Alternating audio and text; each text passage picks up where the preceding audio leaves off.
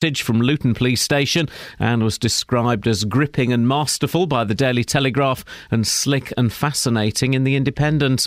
David Cameron has pledged that if the Conservatives win the next election by 2020, everyone will have access to a GP seven days a week. The Prime Minister says a further £100 million will be invested to ensure more people can see a doctor every day between 8 in the morning and 8 in the evening. More from Hugh Pym. A year ago, David Cameron said he wanted to see more flexible opening hours at GP surgeries to fit in with patients' family and work life. The £50 million fund, which started in April this year, was available to practices which came up with innovative uses of technology and collaboration to allow weekend opening.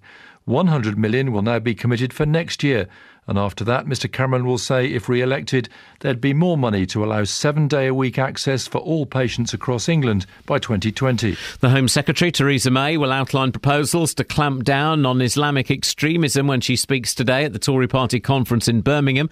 Meanwhile, it's thought a 15 year old girl from Bristol may be travelling to Syria to reach the group Islamic State. An £11 million link road for Aylesbury is being opened officially this morning after over a year in construction. The ribbon will be cut on the 2.9 kilometre road which connects the A41 at Berryfields with the A413 at Buckingham Park. Motorists will be able to use it from midday. Today's the last day to comment on the compensation scheme for people living close to the proposed HS2 railway line through Buckinghamshire. Campaign groups claim more than 170,000 homes are blighted by the route, but only 3,000 are likely to get compensation. Emma Crane from the High Speed 2 Action Alliance says people must register their objections. The compensation that the government is offering is not at all fair and it's not proportionate to the losses that people are suffering. In sport, Watford begin life under new head coach coach Billy McKinlay tonight as they host Brentford at Vicarage Road. McKinlay was appointed yesterday after Oscar Garcia's decision to step down due to health reasons after just 27 days in charge. The weather mostly dry with some sunny spells, a maximum temperature 20 degrees Celsius, and you can get the latest news and sport online at bbc.co.uk slash three counties. Today on BBC Three Counties Radio. From 9. The JVS Show. With the big phone in, the hottest topic of the day, and your consumer problems. From 12. Nick Coffer. Bedfordshire author Bernard O'Connor talks about his new book Agent Rose, which tells the story of Britain's forgotten wartime heroine. From 3. Roberto Perrone. I'm here with a roundup of the day's news, the latest travel, and your stories. From 7. Three Counties Sport. With live commentary on Watford versus Brentford. Today on BBC Three Counties Radio.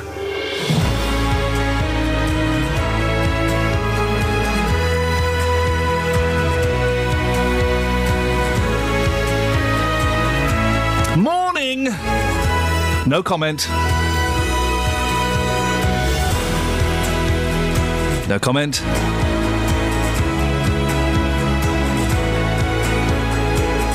No comment. I'll give you some comment. Coming up on the show this morning elderly care failings. Did you watch 24 hours in police custody last night? Twas your homework. Kelly Betts, did you do your homework? No comment.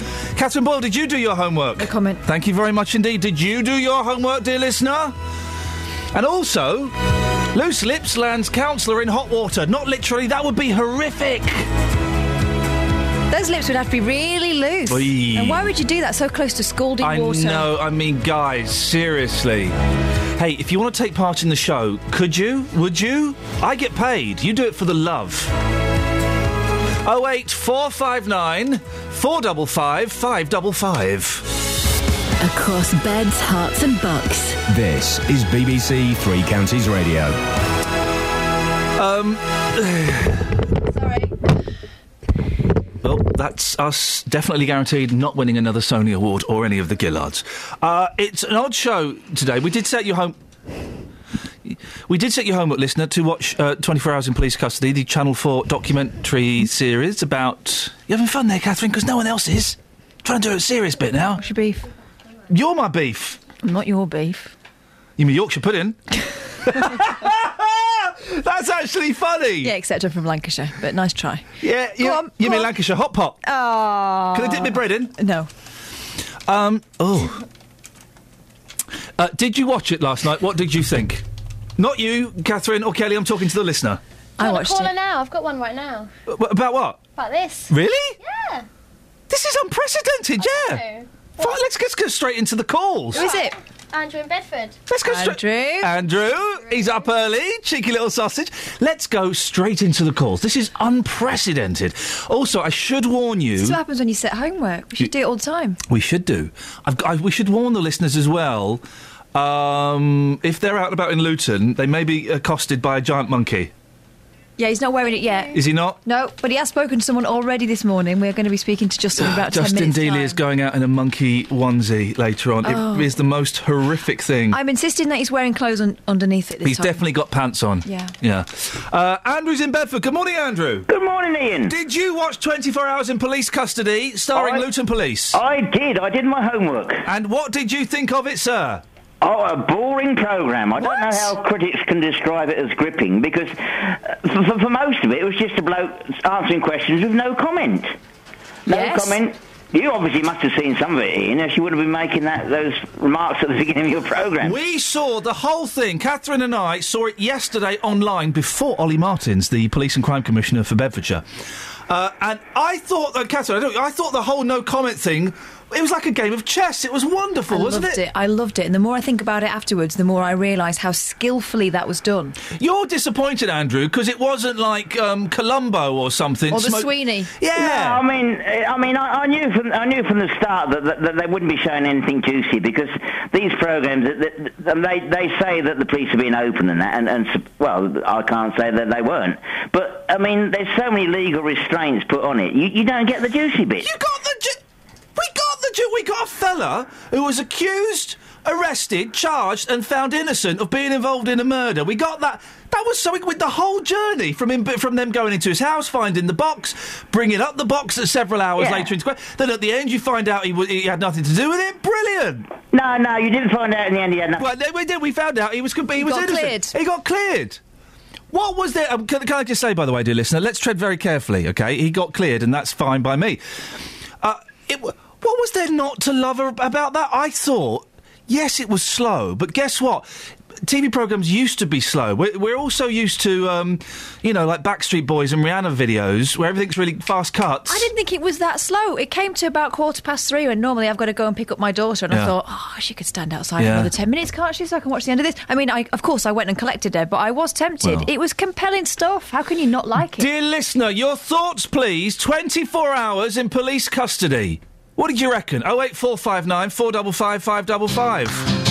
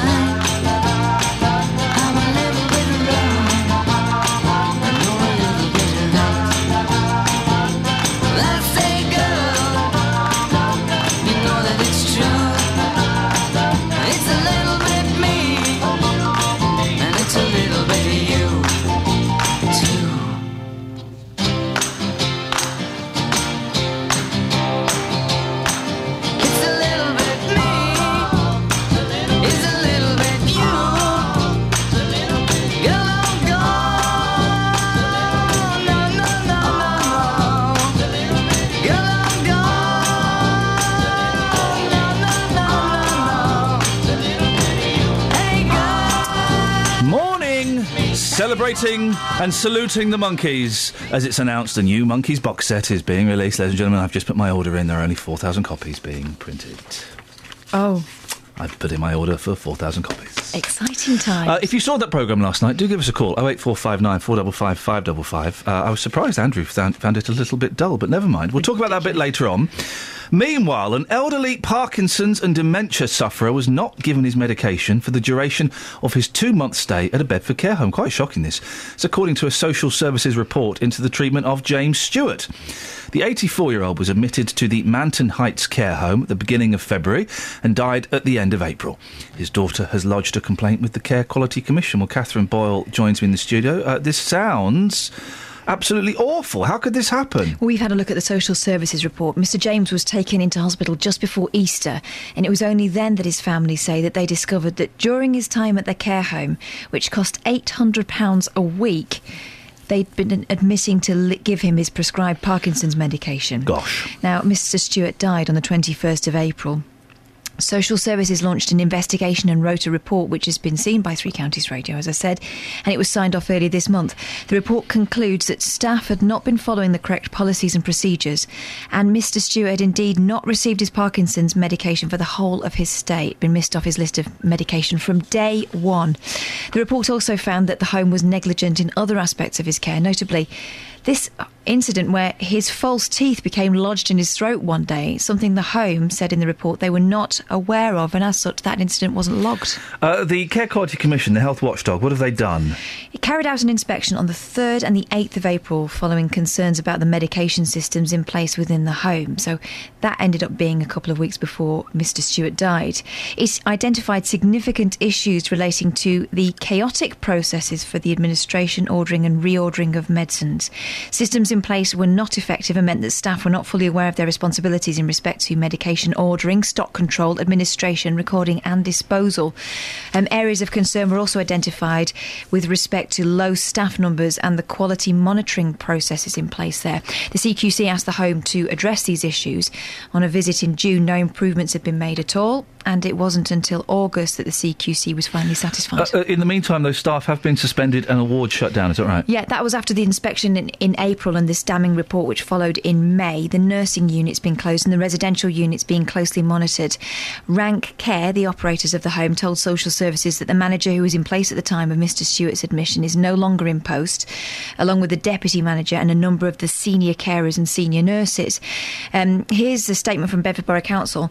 Following an inspection by the CQC, we're aware of concerns around the provision of nursing care at the privately run Manton Heights Carlton, Carlton unit, South Essex Partnership Univer- University NHS Federation Trust, or SEPT, have been asked to provide nursing care in the interim. The local authority and the CCG are transferring nursing clients to an alternative provision, and we're liaising with relatives and will ensure maximum support to clients throughout the transfer. Non nursing residents are unaffected by this move. Both the council and the CQC will hold discussions with Manton Heights Carlton unit in order to ensure the necessary improvements. We've already offered support from our quality standards review team. And there's an inquest this week, is there? Yes, that's tomorrow. That's when it begins, the inquest into the death of James Stewart. That will be held at Ampthill Coroner's Court. And the coroner is, according to Mr. Stewart's daughter, trying to get rank care to attend. Trying. The regional manager for Rank Care, Sandra Bensley, we are told, is not contactable by phone. So we sent her an email, but Mm. she replied some hours later saying um, they were unable to comment. Um, but at seven o'clock, we'll be talking to Kirsty Baum. That's Mr. Stewart's daughter. It's 2014, isn't it? Have I got that right? Yeah. How can you be uh, not contactable by phone in 2014? We contacted her by email. She contacted us back to say that she wouldn't be able to talk to us. Gosh. Travel news for beds, cards, and bugs. BBC Three Counties Radio. Well, so far this morning, checking on the major routes, and not seeing any major problems or delays on the M1 or the A1M. On the M25, building a little bit between junction 25 for Enfield and junction 27, the M11. That's due to those major roadworks continuing there. Just getting in that it's building up a bit on the Great North Road, just at the Black Cat roundabout. Also, major roadworks continuing there. So far, the departure boards for the trains not showing any delays. Nicola Richards, BBC Three Counties Radio. Yes, Nicola! That's how you do travel, guys. That is how you do. Forget Ian on the M1. That's how you do it, Richards. You are back in the game. Excellent stuff. Top marks. 6.16, it's um, Tuesday the 30th of September. I'm Iain Lee. These are your headlines on BBC Three Counties Radio. A report has revealed that an elderly man who had Parkinson's disease and dementia died after not receiving his medication for the whole duration of his stay at a care home in Bedford. Television critics have praised the new documentary about Bedfordshire Police, which aired for the first time on Channel 4 last night. And in sport, Watford's third head coach of the season, Billy McKinlay, takes charge for tonight's home game against Brentford. Come on, you footballers! BBC Three Counties Radio.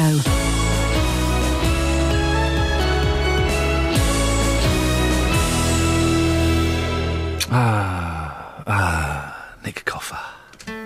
Every weekday from 12, Nick Coffer brings you BBC Three Counties Red. I've got some great interviews coming up. He was in the trenches in, in France and he was shot. We both look at each other in amazement and can't believe how far we've come with the company, and we love it. We love every day that we do the cakes. Nick Coffer. We're telling people go out and find about your family story and come back and pay tribute to them in, in a way that is a living, breathing legacy. Got a strong local link, hasn't it? A strong local link. Amy Merritt, she's originally from New Zealand, now settled in Buckinghamshire. Nick Coffer. I think it could be brilliant. Weekdays from 12 on BBC Three Counties Radio. 08459 455 555 is the phone number. You were set homework yesterday. Kelly Betts, did you do your homework? No comment. Catherine Boyle, did you do your homework? No comment. Your homework, dear listener, was to watch 24 Hours in Police Custody starring Luton Police. 08459 455 555 is the telephone number if you want to give us a call. Catherine, we've got some tweets, have Got we? a text. Oh, okay. Uh, sir, sir, I did my homework. Oh, little creep. It's from Jodie in bed. Eee. What were the papers moaning about? The officer's comment about bit of skirt was not offensive in the slightest. Nope. The officer was calm and concise. I thought the whole programme was well documented and gave us an insight into the criminal justice system as assumptuous members of the general public. Assumptuous, you say? She I, really would has see, done I would see a doctor about that. I underestimated the solicitor, but that's why he has a personalised number plate and I ride a bike, says Jodie. I yeah, I, we did the thing yesterday, and I've been caught out before, and I was caught out yesterday of talking about a show that we hadn't seen, and we went with the Daily Mail line that the um, the, the the reference to a bit of skirt was inappropriate. It wasn't inappropriate. Daily Mail. You guess what, guys? You made up a story. He was trying to get a rise out of a very closed, Ah. a very closed um, suspect. I think, uh, Catherine, if I ever start to talk about a television show I've never seen, can you stop me? Same as. Yeah, because we get every time. I remember, I remember slagging off Splash until I watched it. That's brilliant. Brilliant. Hey, do you know what we've got on our faces this morning? Um, I can see a bit of egg on yours. Exactly. Yeah, have I got some of mine? I've I got some of mine? Yeah, tiny oh, bit. Oh man, alive. Kelly's making her own jokes over there. Thank you very much, uh, indeed, Kelly. Oh eight four five nine four double five five double five. Did you watch the show last night? Your thoughts, please. Venus must have heard my plea. She has sent someone along for me.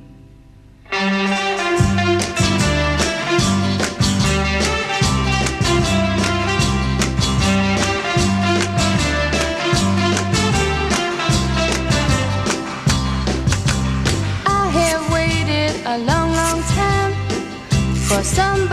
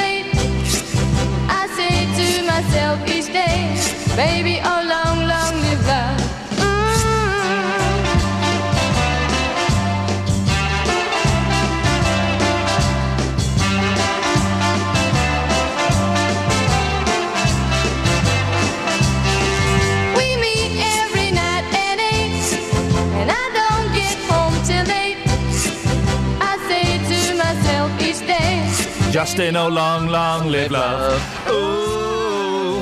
Dun, dun, dun, dun, dun, dun, dun, dun. As we- we were just saying here, Catherine, weren't we, that um, we like Sandie Shaw, but she's not a very good singer. She can't really sing, can she? No.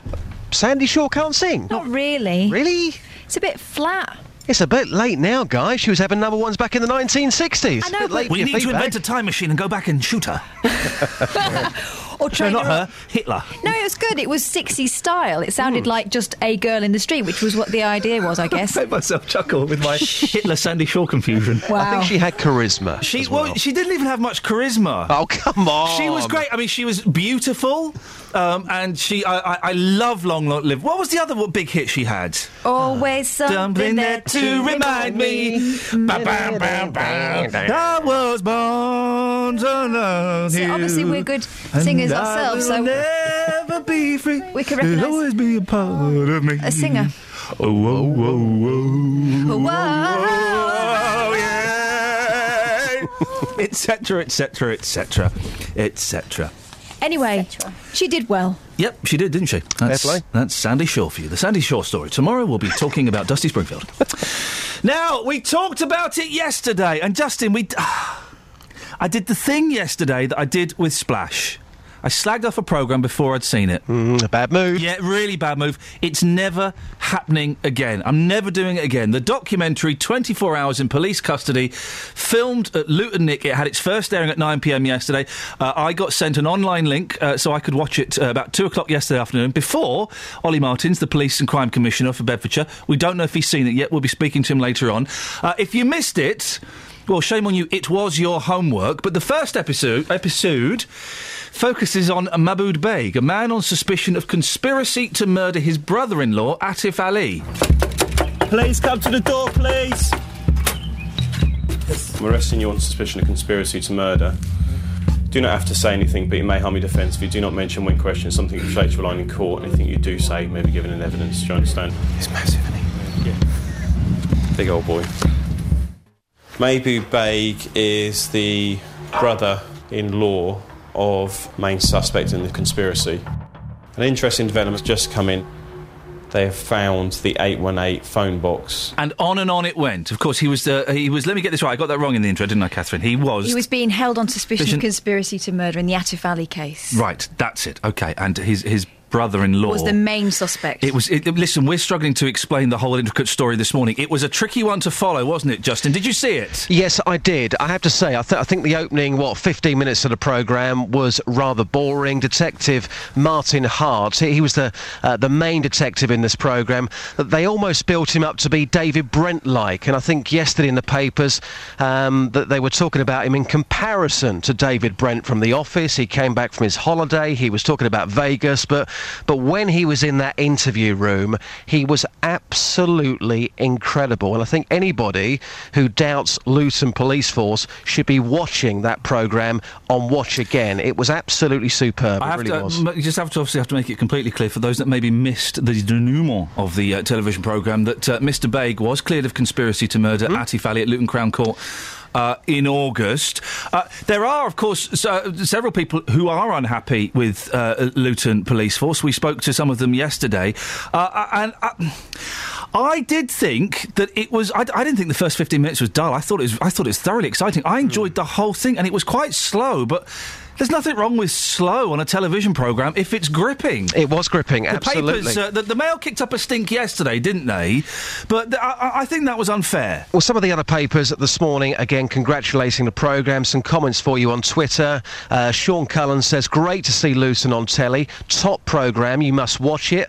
Jack Kershaw, though, says, um, The fact that Channel 4 have put this programme out and the person was found not guilty in Luton, that's crazy. Why did they air this? He's not guilty. He would have had to. Uh, he would have had to. I'm pretty sure of uh, given his consent for it to have gone on air. I'm sure as well. He would have had to. They would have said, "Look, are we okay to put this out?" And he would have said, "Yes." Yep. Um, I, I'm. I'm imagining. I And he was yeah. interviewed, of course, at the end as well. And uh, Roger says there, Roger Setchell, um, absolutely brilliant reality TV. The Luton, le- the Luton leading detective is amazing. Now, we, I have actually been out on the streets this morning for the last, what, 45 minutes or so.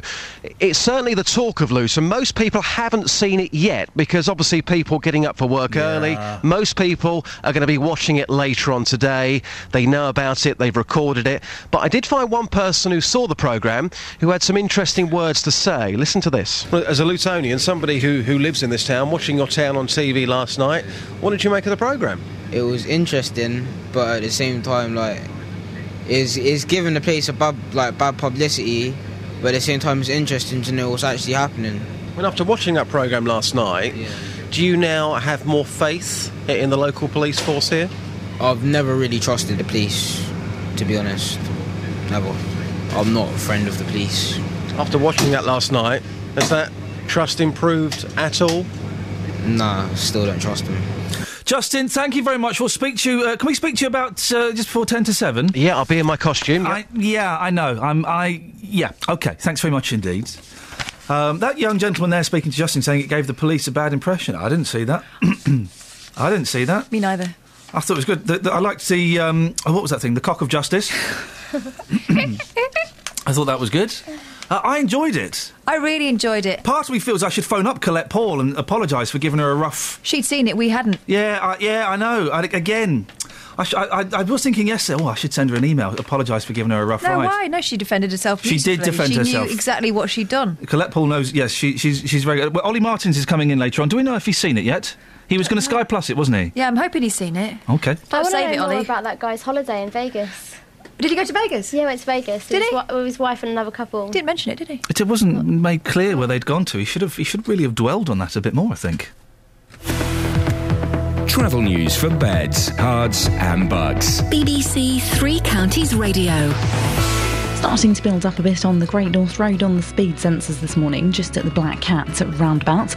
So far, the M1's moving rather well. Do expect some delays on the M25 between junction 25 for Enfield and junction 27, the M11, as those major roadworks continue there. Also, a lane closed on the M40 just at junction 5 for Stokenchurch as bridge maintenance work continues there. And in East Barnet, there's some junction improvements taking place just on Brookhill Road at Cat Hill. So do expect delays as temporary traffic lights are in place at the moment. So far, there's no reported problems on the trains. Nicola Richards, BBC Three Counties Radio. You are on fire this morning, girlfriend. How are you doing it? Oh, you know, just living the dream. This is awesome, Travs. Awesome, Travs. Across beds, hearts, and bugs. This is BBC Three Counties Radio.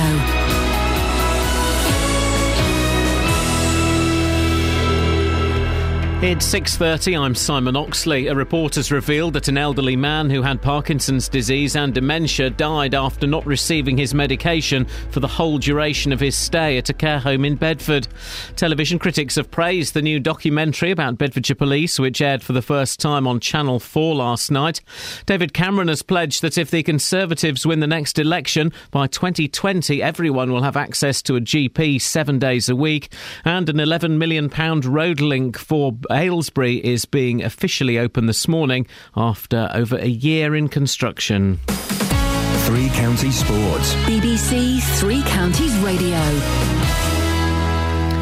Watford begin life under new head coach Billy McKinlay tonight as they host Brentford at Vicarage Road. McKinlay was appointed yesterday after Oscar Garcia's decision to step down due to health reasons after just 27 days in charge. And McKinlay, the Hornets' third head coach this season, says he's looking forward to his first game. Listen, you've got to hit the ground running. You know, I've worked, you work in 10 years to get the experience and get the, the, the attributes to be able to do the job to the best the best you can. You know, so you know, thoroughly looking thoroughly excited about it, looking forward to it. You know, and hopefully, you know, we, we can we can be successful. So it'll be a good atmosphere, good game, and we're looking to, to go off to, to the right start. And there's full commentary on Watford versus Brentford in tonight's Three Counties Sport from 7. Also, tonight the Champions League resumes with Manchester City at home to Roma and Chelsea away to Sporting Lisbon. The Newcastle manager Alan Pardew is under increasing pressure after a 1 0 defeat at Stoke last night. The club's owner Mike Ashley had joked with a newspaper reporter that Pardew would be sacked if he failed to win, but Pardew is refusing to stand down. There's obviously a lot of pressure on me, and uh, that's probably reflected uh, in the team a little bit. But I've got to be strong and uh, show that I'm resilient. I think we showed that there's enough fight in the team and there's enough discipline in the team. It's just that bit of quality we're lacking. And Andy Murray plays his first round match at the ATP event in Beijing this morning. Murray is bidding to qualify for the end of season World Tour finals in London. BBC Three Counties News and Sport. The next full bulletin is at 7. If you hear a whisper, give us a Oh, shout. please. Iain Lee. BBC Three Counties Radio. I thought we'd thrown that out. Ty- I wondered what this was about. Yes, I saw this on Twitter. Someone tweeted a picture of the Crankies to uh, Donald Trump, and I thought, what's this about? Well, it's um, kind of in the papers. Uh, tycoon Donald Trump. He's the fellow with the, the cloud for a hair, Yes. isn't he? He's so rich he can afford to buy a cloud and have it installed on his head. Well, he's got the cloud to go with the tower. Yep, yeah, he has, isn't he? Yeah. Sometimes he has a meringue. Yeah. Tycoon, cloud-haired tycoon. Brackets. Sometimes he has a meringue. Close brackets. Donald Trump. was It's like a tricked- shredded wheat. That's the fella. Oh, I'm thinking of yeah, I'm thinking of someone else. Shredded wheat-haired tycoon Donald Trump was tricked. They should have put trumped into posting an inspirational picture of killers Fred and Rose West on Twitter. Yeah. A prankster sent him a snap of the pair and said. Oh God, this is terrible. Having read a book about the West, boy, I there's- that. Oh boy, that's a book I wish I'd never Hap- read. Was it Happy Like Murderers? Um, yeah. Oh, Wow, that- I yes, wish I'd that never read that. Anyway, a prankster sent him a snap of the pair and said, "My parents, who passed away, always said you were a big inspiration." He begged the U.S. billionaire, "Can you please retweet for their memory?" And he did. Trump, 68, who has a Weetabix for his hair, no, a shredded wheat, retweeted the image of the Gloucester murderers to 2.7 million followers, unaware who they were. yeah, but did you find out when he found out what happened? What did he go and buy a, it on, uh, an island in Scotland and turn it into a BBC News course? Online. He said, "I might sue." You're not going to He's sue. not going to sue. You're not. This is the thing. Um, here's something. I almost never. I've done it three times. I never retweet. Hey, I'm I'm um, uh, doing the five mile run for uh, my mum's cancer. Could you retweet, please? Hey, Iain, my son's got um, really really bad disease, and I'm trying. Could you retweet? I never retweet. Is that bad of me? Well, I think it's possibly responsible of you. If you don't know, why on earth I would you be do- endorsing that? I never do any of those. Um, this child has been missing since um, August the 27th. Please retweet. I never do any of those because I, I think an element of it is bandwagon jumping. An element of it uh, for for you know in inverted commas celebrities is to look good, to look like they're taking part. Uh, and I don't, I, don't- I don't really know what good it would do. What good does putting a picture of a missing girl on Twitter do? Has any, uh, uh, uh, prove me wrong, have any missing children been found because their picture has been tweeted a lot? Mm. I don't know. Oh eight four five nine four double five five double five. Speaking of, of almost of which, I meant to mention this yesterday. So you know, um, the woman over the road doesn't like it when parcels get delivered there, Yeah, right? She doesn't. She doesn't like it, and I've been. she's not said as much, but she makes it quite clear with her body language She's and, made it- and face. She's very, very frosty. When it, it doesn't happen very often. It happened a bit over Christmas last year, but um, she doesn't like parcels for me being delivered there. Okay, this is the house opposite. My wife went to get a parcel from the house next door, and they actually said to her, "Could you, um, could you not get parcels delivered here, please?" Sorry. But you haven't been directing them to. No, she said, "Could you not get parcels delivered here, please? Because we're not often in, and it's a bit inconvenient." Well, if you're not in, then they won't leave it there, will they? And she, my wife came back, and I got really angry. First of all, it's not our responsibility; it's your responsibility. When someone comes from DFL or from the post, or you say, "No, thanks," I'd rather not. I'm Could you take this parcel? No, thanks. It's your response, not ours. We don't get. We put our address on there when we get stuff ordered off Amazon and eBay. There's your mistake. Stop putting theirs on. this is the thing. So, A, you can get knotted because it's your responsibility, and B, For flip's sake, how miserable is that? How much effort is it for you to go, okay, and you put a little box in your in your porch, and then a few hours later you get a knock on the door. Oh, is this yours? Oh, but, uh, that's f- about forty-eight seconds of your life you've you've wasted helping someone. I quite like doing it because I know that my neighbours would do it for me. Never what? Am I being wrong on this? Oh eight four five nine four double five five double five. I might send just out on this later. Never once, ever, have I received a parcel for someone next door and gone, oh flip, oh g- oh, yeah, go on then. Never. It's always been yeah, okay, sure. And I've, I'm even quite happy. Uh, no one else does this. I'm even, I even if, if it's been there a couple of days later, I'll pop round to their house and, and Oh. try and deliver it for them. Mine won't be there because I'll watch the car come in and I'll go out and meet them in the street. Yes. I could. I was so angry, and we had the back door open, and, and they. I think they may have been in the garden, and I was berating Good. them quite loud. How rude! Twenty-first century Britain, guys. Yeah, could you could you tell them not to deliver parcels in here? We're putting our address. We're putting number sixty-eight on. We're putting our address on. Hey, I suppose a cup of sugar's out of the question. no comment.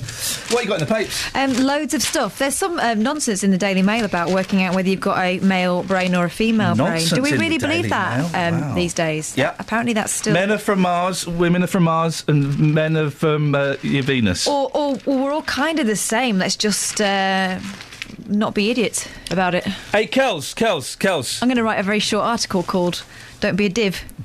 I'm glad you're going to call it that. Kels, Yeah. do you want to hear a funny story? No comment. Oh. Do you like roller coasters? No comment. Okay. Oh, it's not a funny story. This is brilliant. It's a gory story. This is brilliant. You like this? You ready? Okay. Yeah. Horrified roller coaster riders yeah. were splattered with blood when the train hit and killed a deer. Do you know? I've thought of this before. When I'm on a roller coaster, I get scared that I'm going to headbutt a bird or swallow a wasp.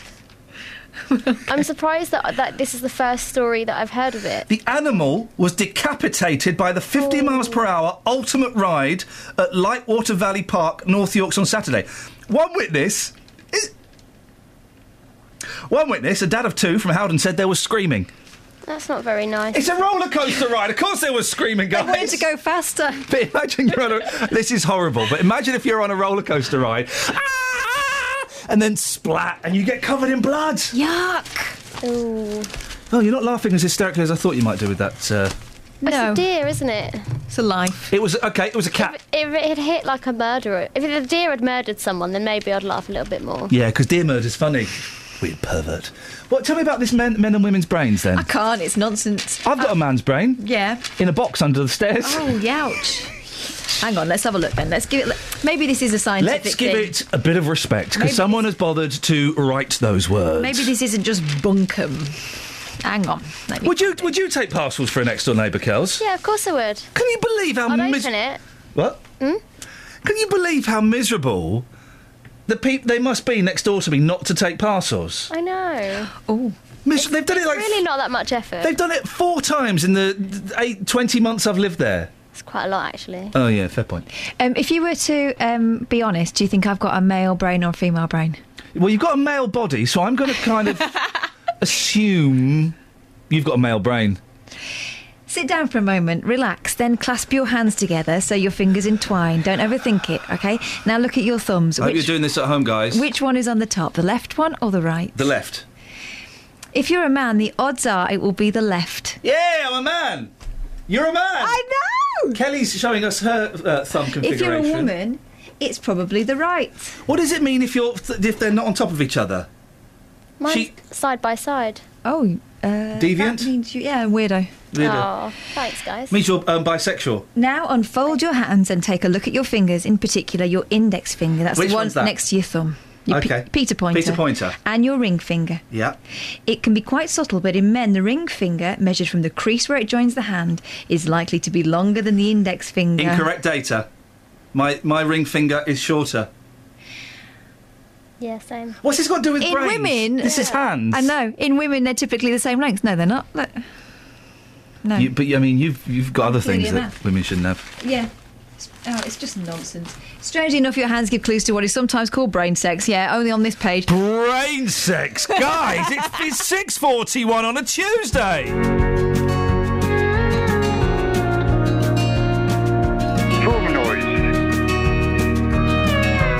Like mushy peas.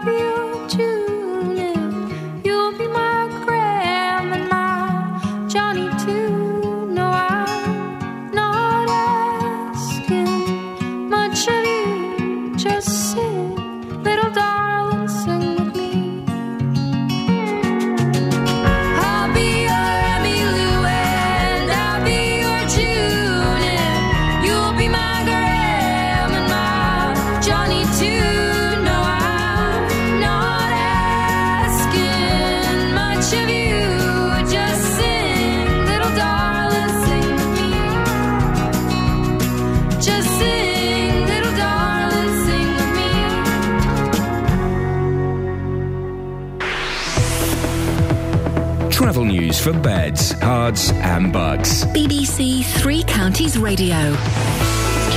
Moment on the M25, heading clockwise between junction 24 for Potters Bar and junction 25 for Enfield. That's heading into the roadworks area there. Anti clockwise on the M25, starting to build on the sensors at the moment between junction 21 for the M1 and junction 20 at Kings Langley. Building a little bit in Park Street on the A414, just around the Park Street roundabouts. as a lane closed on the M40, just at junction 5 for Stokenchurch. That's due to some bridge maintenance work that's continuing. No reported problems or delays to the trains. At Nicola Richards, BBC Three Counties on, Radio. Come on, guys. Yes. Nicola! You are you are to what what have you been drinking this morning? Oh, I couldn't possibly say. Nicola, thank she's so good so good. Good juice, did you Good say? juice, Good juice? Yeah, What's always. that? What's good juice? This makes you good. Hey, you- oh, Nick, eh, awesome stuff, awesome. 6.46, it's Tuesday the 30th of September, the last day of September. I'm Iain Lee. These are your headlines on BBC Three Counties Radio. A report has revealed that an elderly man who had Parkinson's disease and dementia died after not receiving his medication for the whole duration of his stay at a care home in Bedford. Television critics have praised the new documentary about Bedfordshire Police, which aired for the first time on Channel 4 last night. And in sport, Watford's third head coach of the season, Billy McKinlay, takes charge for tonight's home game against Brentford. Let's get the weather. Here's Georgina. Beds, Herts and Bucks weather. BBC Three Counties Radio. Hello there. Well, a fair amount of cloud around to start off the day and some mist in places as well.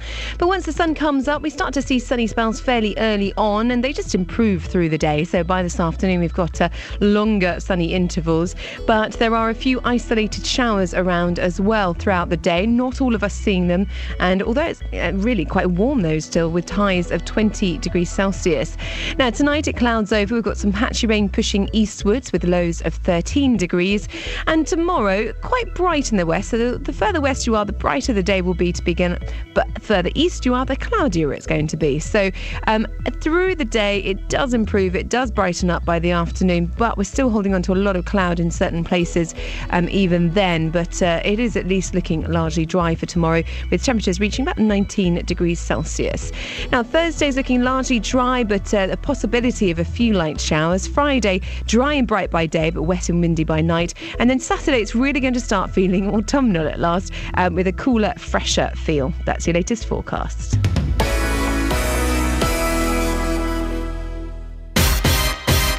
Tonight, Three Counties Sport is coming from Vicarage Road. There's live action from the Championship as the Hornets host Brentford. in front of our fans. Uh, we hope to give them uh, another another victory. Watford versus Brentford, live in Three Counties Sport. And Watford score a second and surely seal the points here. Tonight from 7 here on BBC Three Counties Radio. Iain Lee, Catherine Boyle, Kelly Betts, Dave from Luton.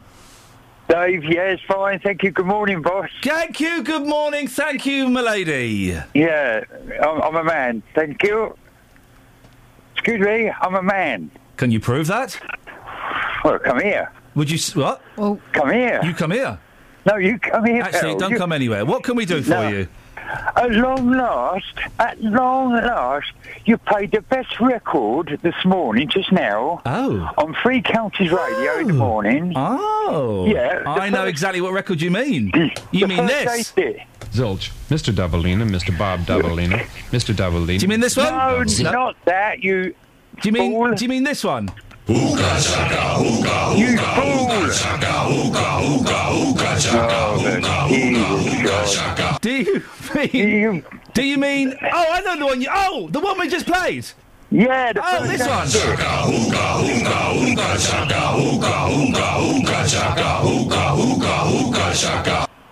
Do you have to put that in my ear first thing in the morning? Who's there with you, Dave? which do, which one do you mean? Uh, first aid kit you just played. Oh, this one. No. No. Um, this one.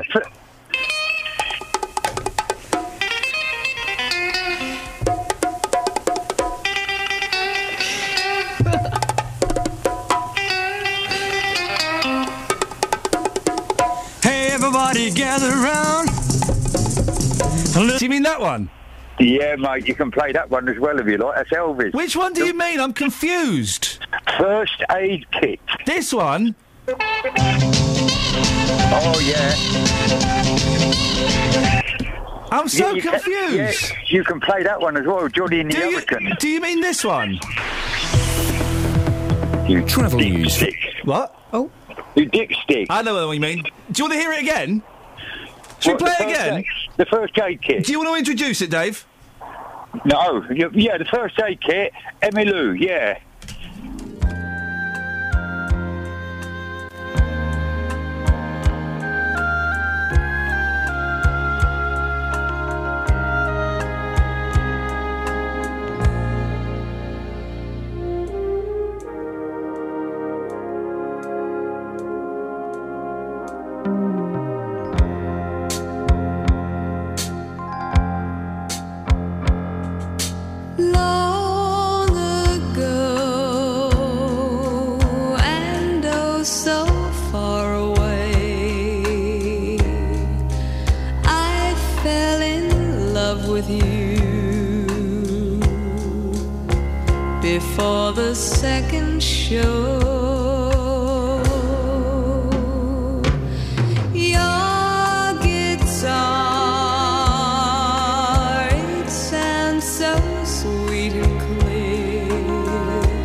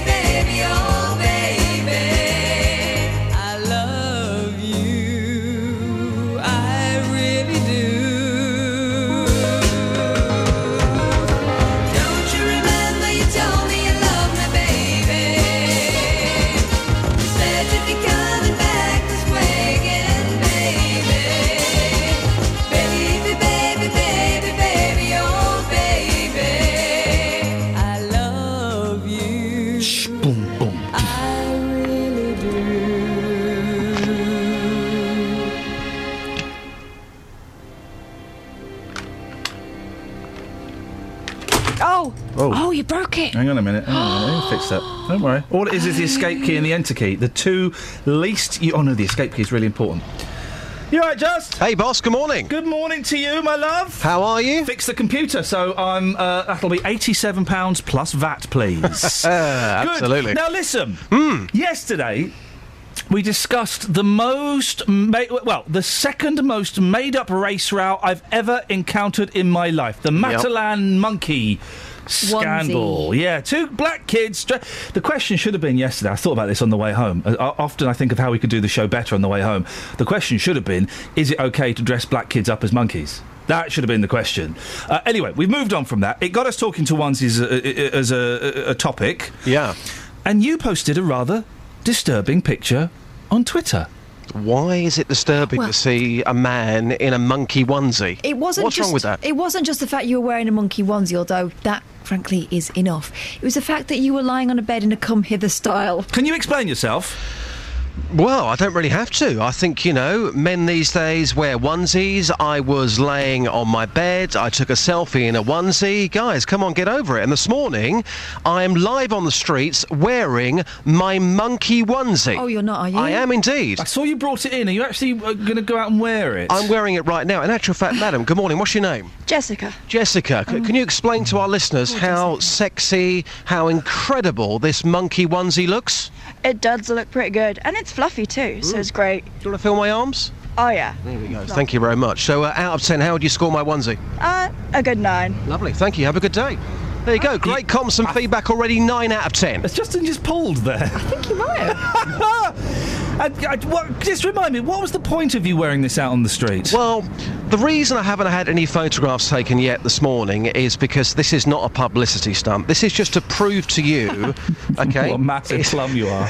no, it's proof that that people appreciate onesies and this morning I guarantee you the content that I give to you will be much better because I feel comfy and relaxed. Okay. Well, I just, I'm just, I'm just confused. What is the content going to be about?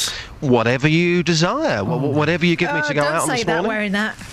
Right, here's something. Here's something. Oh, hang on a second, my tail's just okay. Yeah. Oh, for goodness sake! See, this is the problem. It's going to get in the way. Your, Mm. your tail today. Mm. So just think about that. that. Is that nice zip? We've got two possible options, Justin. Catherine will present the first one. Okay. You ready? I'm ready. Here it comes.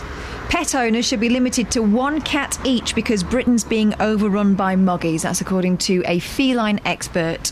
She said we need to urgently reduce the number of cats we keep. There's not that many cats out there. This is fantastic. A reporter on the streets dressed up as a monkey asking about pussycats. That works for me. Okay, the other option is. Hmm. Um, uh, lazy neighbours. My, I don't know if you heard. My next door neighbours uh, have asked us to stop having post and parcels delivered to their house. Yeah. we don't. They're just miserable and they don't like accepting the parcel. I think that's outrageous. I don't think so. I think you know. Sorry? I, I don't think so. What do you mean? We don't live in a society now where it's nine to five. Everyone works different hours. Imagine Right. you coming Yeah. home from work today. Yeah. Okay, so you've been up since what four o'clock in the morning, yep. and you're having a bit of a snooze. Let's say one o'clock in the afternoon. Yep. And the doorbell goes. It wakes you up. It's somebody's parcel. Yep. Well, your day's been affected by somebody else. That's not fair. Well, but I, it, it's inconvenient, but I don't mind. I, I don't mind. I, there are worse things that one could do. Yeah, so you come into work the next day grumpy uh, because of somebody else's parcel. So you don't think that a next door neighbour should take in a parcel for someone? Uh, not if it's inconvenient, no. I've got, I've got it. Go on. Neighbourly niggles, call me now. Oh eight four five nine four double five five double five. Justin, take one of those to the street, and we'll Yeah. speak to you in a little bit. No problem, Cheers, boss. my dears. Travel news for beds, cards, and bugs. BBC Three Counties Radio. Starting off at the moment on the M25, heading clockwise. Queuing at the moment on the speed sensors between junction 24 for Potter's Bar and junction 25 for Enfield. That's heading into the roadworks area. Also queuing anti-clockwise between junction 21 the M1 and 20 at Kings Langley. On a camera in Boreham Wood, it's looking rather slow moving on the Barnet bypass. That's heading southbound between Stirling Corner and Mill Hill Circus. And also queuing on the Great Cambridge Road between Bullsmore Lane and Southbury Road. That's on camera as well. So far, no reported problems or delays to the trains. Nicola Richards, BBC Oh. Three Counties Radio. Yes! This is amazing. Oh, Nicola! I want to give you a hug. Do it again! No! Do it again! I tell you what. Oh, more! More! More!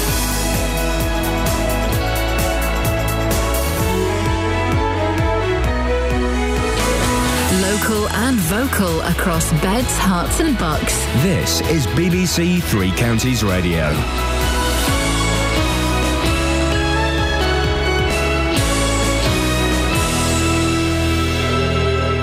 It's seven o'clock. I'm Simon Oxley. The headlines report reveals elderly man died at Bedford care home after not receiving medication.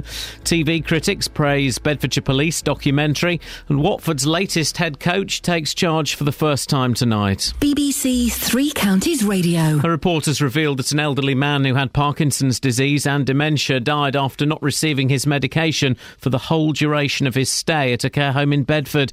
84 year old James Stewart was admitted to the Manton Heights care home at the beginning of February and died at the end of April. More from Tony Fisher. Social Services found the home was negligent in not administering the medication, which had been missed off his list from day one of his stay. Following a damning CQC report in May, the nursing unit was closed and staff were suspended by operators of the home Ranc Care. An inquest into the death of Mr. Stewart takes place tomorrow at Ampthill Coroner's Court. Television critics have praised the new documentary about Bedfordshire Police, which aired for the first time on Channel 4 last night. 24 hours in police custody features fly on the wall footage from Luton Police Station and was described as gripping and masterful by the Daily Telegraph and slick and fascinating in The Independent. David Cameron will pledge today that everyone will be able to see their GP at a time that suits them seven days a week by 2020 if the Conservatives remain in power. Earlier this year, a £50 million pilot scheme saw hundreds of surgeries opening every day in 20 areas. The Prime Minister will today give details of plans to extend the initiative, as Hugh Pym reports. A year ago, David Cameron said he wanted to see more flexible opening hours at GP surgeries to fit in with patients' family and work life. The £50 million fund, which started in April this year, was available to practices which came up with innovative uses of technology and collaboration to allow weekend opening. 100 million will now be committed for next year, and after that, Mr Cameron will say if re elected, there'd be more money to allow seven day a week access for all patients across England by 2020. The Home Secretary, Theresa May, will outline proposals to clamp down on Islamic extremism when she speaks today at the Tory party conference in Birmingham. Meanwhile, it's thought a 15 year old girl from Bristol may be travelling to Syria to reach the group Islamic State.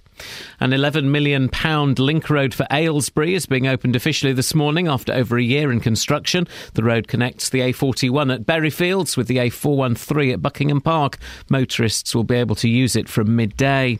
Today is the last day to comment on the compensation scheme for people living close to the proposed HS2 railway line through Buckinghamshire.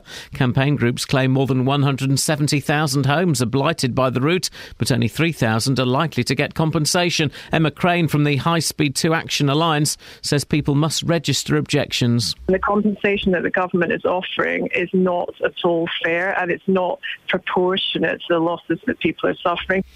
In sport, Watford begin life under their third head coach this season, Billy McKinlay, tonight as they host Brentford at Vicarage Road. McGinley was appointed yesterday after Oscar Garcia's decision to step down due to health reasons after just 27 days in charge. The weather mostly dry with some sunny spells, a maximum temperature 20 degrees Celsius, and you can get the latest news and sport online at bbc.co.uk slash three counties. Today on BBC Three Counties Radio. From 9. The JVS Show. With the big phone in, the hottest topic of the day, and your consumer problems. From 12. Nick Coffer. Bedfordshire author Bernard O'Connor talks about his new book Agent Rose, which tells the story of Britain's forgotten wartime heroine. From 3. Roberto Perrone. I'm here with a roundup of the day's news, the latest travel, and your stories. From 7. Three Counties Sport. With live commentary on Watford versus Brentford. Today on BBC Three Counties Radio. Morning!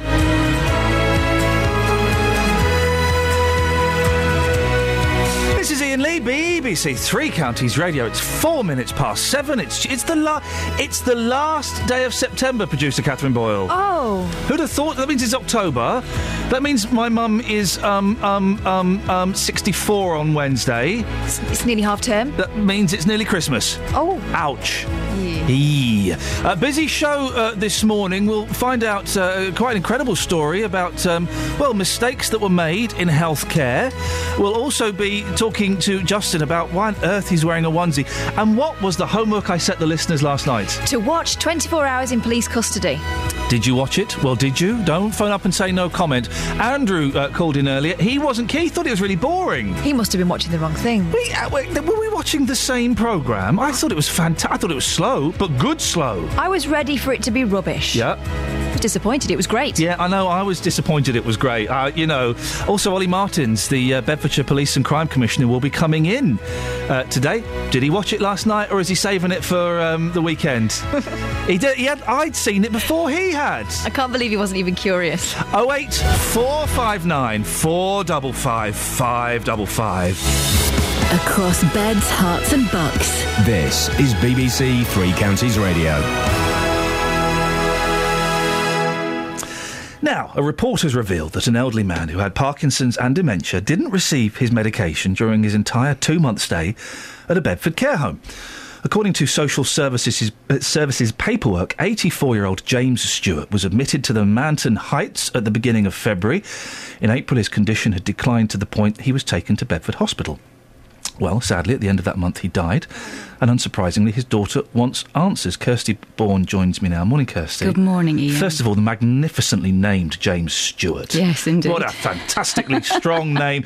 Tell me about uh, your dad. What was he like? Um, uh, well, he was my dad, and he was very sporty all his life. Um, so uh, tragic for him to get a disease like Parkinson's, and then a double whammy with with dementia. Hmm.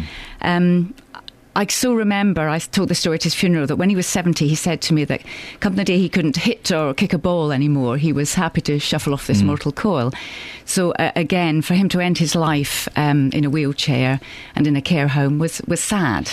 Uh, uh, how aware? I mean, how bad was his dementia? How aware was he of his declining physical condition? Um, yes, it, it, dementia is fascinating, and that's, that's a whole other story, really, how it creeps up on you and, and takes over. Yeah. By the time we moved him to Manton Heights, he'd crossed the line, really. Um, I, I'll tell you what, if he knew uh, that, he- you know, uh, not just the fact that he was a Scot, but he had been very careful with money all his life, he would have been horrified to think he was self funding, he was having to pay £800 a week to stay in such a place. My my um, mentioned my mum's birthday this week. She's also in a care home, and uh, yeah, she's self funding, and Yeah, you know everything scary. she's worked for and everything she's saved for Mm. is pretty much gone now. Yeah. It goes so quickly, uh, and and you're, you're right. Pride does come into Yeah. it, doesn't it? Yeah. Uh, it, it was obviously it- you want you, we want the best for our parents. Why Manton Heights? Why why was that chosen? Um, again, because he was self-funding, my father was previously in another care home in Ampthill, which was fantastic, uh, Lavender Court. What was fantastic about it? Um, it was quite unique, actually, in, in my experience of having viewed lots of care homes now. It was it was it really consisted of, of mini flatlets, so they had uh, independence and security. It was small and uh, a dedicated staff, the likes of which I've never seen again. Um, but they, they weren't a nursing home, so when his uh, physical and mental state got worse, I had to move him because um, he was self-funding. You get very little help. I was handed a booklet from social services with just a list of care homes in Bedford. I went round to view them. Most of them in Bedford are not appealing from the outside. They're converted Victorian homes, small. Then I come across Manton Heights, which was purpose built. Barely two years old, bright, new, shiny, wide corridors, ensuite bathrooms. Looked great. It looked, and I hate to say, I was seduced by mm. the look of it. I- didn't look any further. I realise now the error of my ways, but that's why I chose Manton Heights. So he went to Manton Heights. When, he went in there in February Yeah. of uh, what was it? Sorry, was it last This- year? no, this it was year. this year. So I Yeah. apologise. Yes, it was. So it's February of this Yeah. year. Um, what went wrong? Um, well, the big thing that went wrong, um, although I have to say there were a litany of other things, but the big thing that went wrong that is, as you say, when he went into hospital just before Easter, Hmm. it was only then I discovered that they hadn't been giving him his uh, co-careldopa, which is the medicine you get for Parkinson's disease. And that, if I got this right, that helps kind of loosen up your It joints. is. Otherwise, you kind of stiffen. You are very, you're like frozen. Right. Um, uh, my dad's mobility wasn't great, but when he moved in, he could walk with a rollator. You know, he could get to the toilet. He and he wanted to. Of course. He wanted to. Um, but within days. He's he was confined to a wheelchair. His speech deteriorated hugely, Mm. and of course his, his his mental state. He really went into himself. Mm. I thought it was uh, perhaps down to the move because it, they don't take well to move. No, it's very traumatic. Um, but it wasn't, of course. It was when he'd moved into Manton Heights with a full handover list from his previous care home. They'd just forgotten to transfer his list of medication correctly. So the the, the, the staff at Mant- uh, Manton Heights were unaware that he was supposed to be taking these pills every day. Well, as I said, it, that he, they had the correct list when he arrived. Somebody's handwritten the first facts to the chemist, Yeah. and they'd left off the careldopa. And from then on in, it had never been included. Gosh. And wh- how? At, at what point did you realise that, that, that he wasn't getting the medication? Not until he was in hospital. It was the doctor at the hospital that said, Your father has Parkinson's. Why is he not on medication? I said, He is. I said, No, he isn't. And then on that very Sunday, I was in shock. I went to the care home to get hold of his care file, which had never been shown, I'd never seen, and within minutes it was obvious what had happened. I then um, tried to take the care file away with me. I wanted to photocopy it. Manton Heights uh, threatened to have me arrested. In fact, they called the police. Gosh. I still took the file with me, photocopied it. Good for you. And, um, and took it back. Well done. Um, there's a litany of other issues, small issues, mainly due to very, very poor management. We'll, we'll come on to those issues in a second. I just want to know when you found out that you're, you, you're again, because I, I, similar situation. My mum, if I found out she wasn't taking her medication for MS, I, I would be distraught. Of course. How, yeah. how did you feel? How did you well, I was in shock. Yeah. I was in complete and utter shock. We, I, we'd moved into Manton Heights because. It, Every elderly person, person is frail and vulnerable, but my father needed more protection. Mm. They had fancy beds to stop him falling out of bed at night. Um, they had fancy toilets, that sort of thing. But the basic, most basic, giving him his correct medication had just fallen off the edge. It's, it's the care of Yeah. a care home that you would expect. Yeah. Uh, what other failings were there? Oh, I mean, so many things. Uh, again, I didn't discover till later. They had my phone number written down wrong. I mean, you know what? Fortunately, I used to go in quite a lot. Um, but what if there had been an I'm emergency? it's just, it's it is so unbelievable. Ridiculous. You're right. You yes. need, they need to be able to call you instantly yeah, if there's it, an it issue. just doesn't beg a belief, really. A real biggie was. Um, I used to go in at meal times a lot because uh, another issue, in fact, that that the um, the reports highlighted was there there are not enough people to help the elderly, particularly at meal times when they struggle. So I used to often go in there, and I went in one lunchtime. My father was in a terrible state, shaking, flushed, struggling. He at one point managed to say to me that he had a sore throat. I called the nurse. She took his blood pressure. It was through the roof, so she called the doctor. He continued to get worse. He was in very distress. I took him back to his room. Well, to cut a long story short, Iain, his dentures were loose, and it turned out that as he was starting to gag, the top of his denture, top of his teeth, had been stuck down his throat. And I, as I listened to the conversation amongst the care workers, it had been like that since morning oh, time. Oh, Nobody had taken the time. So, I mean, you know, it's pretty horrible, isn't it? It, it, it is, and I know um, th- th- you know there are lots of people listening who have loved ones in care homes. Um, listen, I'm sure the, maj- the majority Hmm. of them are great places, uh, but we, we put our we put them we help our loved ones move into these places so they are looked after. Yeah. so that we get peace of mind Yeah. and they they are comfortable Yeah. and happy and well looked after. Uh, you, you took this to the Care Quality Commission. They've con- concluded. Um, that uh, basically changes have been made, haven't they? But it took, it's taken a long time for those to be well, implemented. But the trouble with that is, ironically, there were already complaints in place Hmm. about Manton Heights when I moved my father in. I didn't know this. I mean, I suppose if I'd been more astute, I should have gone and checked. Um, and actually, when I did go and check, there was only just a, a flag to say that there were some investigations going on. No indication how bad they were. Hmm. They described the, the medication system in the, the Quality Care Commission report as chaotic. Hmm. Now, if I had read that, would I have sent my father there? Hmm. You're right. You're right. These things should be flagged up. Yeah. What What do you want to see happen, Kirsty? Well, the trouble is, it's the system. Yeah. You know, and according to Manton Heights, they were abiding by everything. Apparently, I mean, there was. Most of the care workers I came across, Iain, were fantastic, but there aren't enough of them. According to what they said, they were abiding by the ratio of parent to carer, but there aren't enough of them. Hmm. It, and it's the system, isn't it? There hmm. aren't enough checks in place. These people are so vulnerable, and there's nobody to speak for them. I, I do think that we, we need to pay care workers more money. We do, to get, to get without a question. in, Without they- a question, they have to do jobs you we don't want to do. Yep, yep. Oh, exactly. It's it's horrific what some of the things they have to do. There's an inquest uh, into uh, uh, James's uh, death tomorrow, isn't Yeah. there? Um, okay, I wish you the best of luck. We did try to uh, speak to uh, someone from Ranc Care, the company that owned the home. They were unable to comment. Well, uh, when we had social services did an investigation and they convened a meeting, Ranc Care said they would come and then just didn't turn up. Hmm. So they're due to come to the inquest tomorrow, but I'm not uh, holding my breath. The, apparently, the regional manager for Ranc Care, Sandra Bensley, uh, we are told is not contactable by phone. Indeed, In the year 2014, she does not have access to a phone.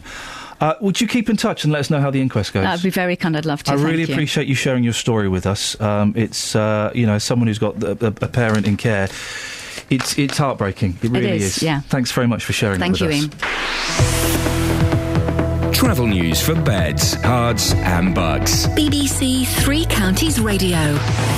Starting off this morning on the A1 heading southbound, rather slow moving at the moment um, between the Great North Road and the Black Cat roundabout on the sensors. The A1M also building up heading southbound between junction 8 and junction 7 of Stevenage.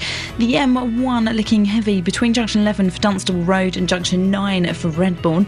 And on the M25 heading anti clockwise, it's starting to queue between junction 21 the M1 and junction 20 at Kings Langley.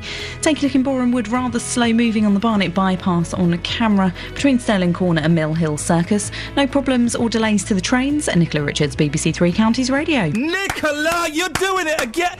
How are you? How are you pulling these out of the hat every? So, Catherine wanted to say. Catherine, what did you want to say to Nicola? Because you were dancing around with joy then. Have you done something different to your hair? Is it the shoes? I mean, you're just fabulous today. It's the shoes. Oh, m- mate, it's Kelly. Kelly wants to say. Kelly, what did you? What, what did you? What did you said something to, to me while Nicola was doing that travel. Just, just say it to her because it was. I, I think she'd be touched by that. Mate, uh, just award winning. Yeah. Oh, Just- thanks so much for the support. Nicola, Well can, can Well you done. can you keep it up, Nicola? We'll find out in 15 minutes' time. It just gets better and better. Nicola Richards, the gift that keeps on giving, eh? Morning, this is Iain Lee, BBC Three Counties Radio. It's 7.17, Tuesday the 30th of September. These are your headlines. A report has revealed that an elderly man who had Parkinson's disease and dementia died after not receiving his medication at a care home in Bedford. Television critics have praised the new documentary about Bedfordshire Police, which aired for the first time on Channel 4 last night. And in sport, Watford's third head coach of the season, Billy McKinlay, takes charge for tonight's home game against Brentford. If you saw the documentary about Luton Police last night, episode one, give me your thoughts, please. I said it was your homework yesterday. 08459 455 555. We've had one caller already who, well, wasn't that impressed with it. Your thoughts, please. BBC Three Counties Radio.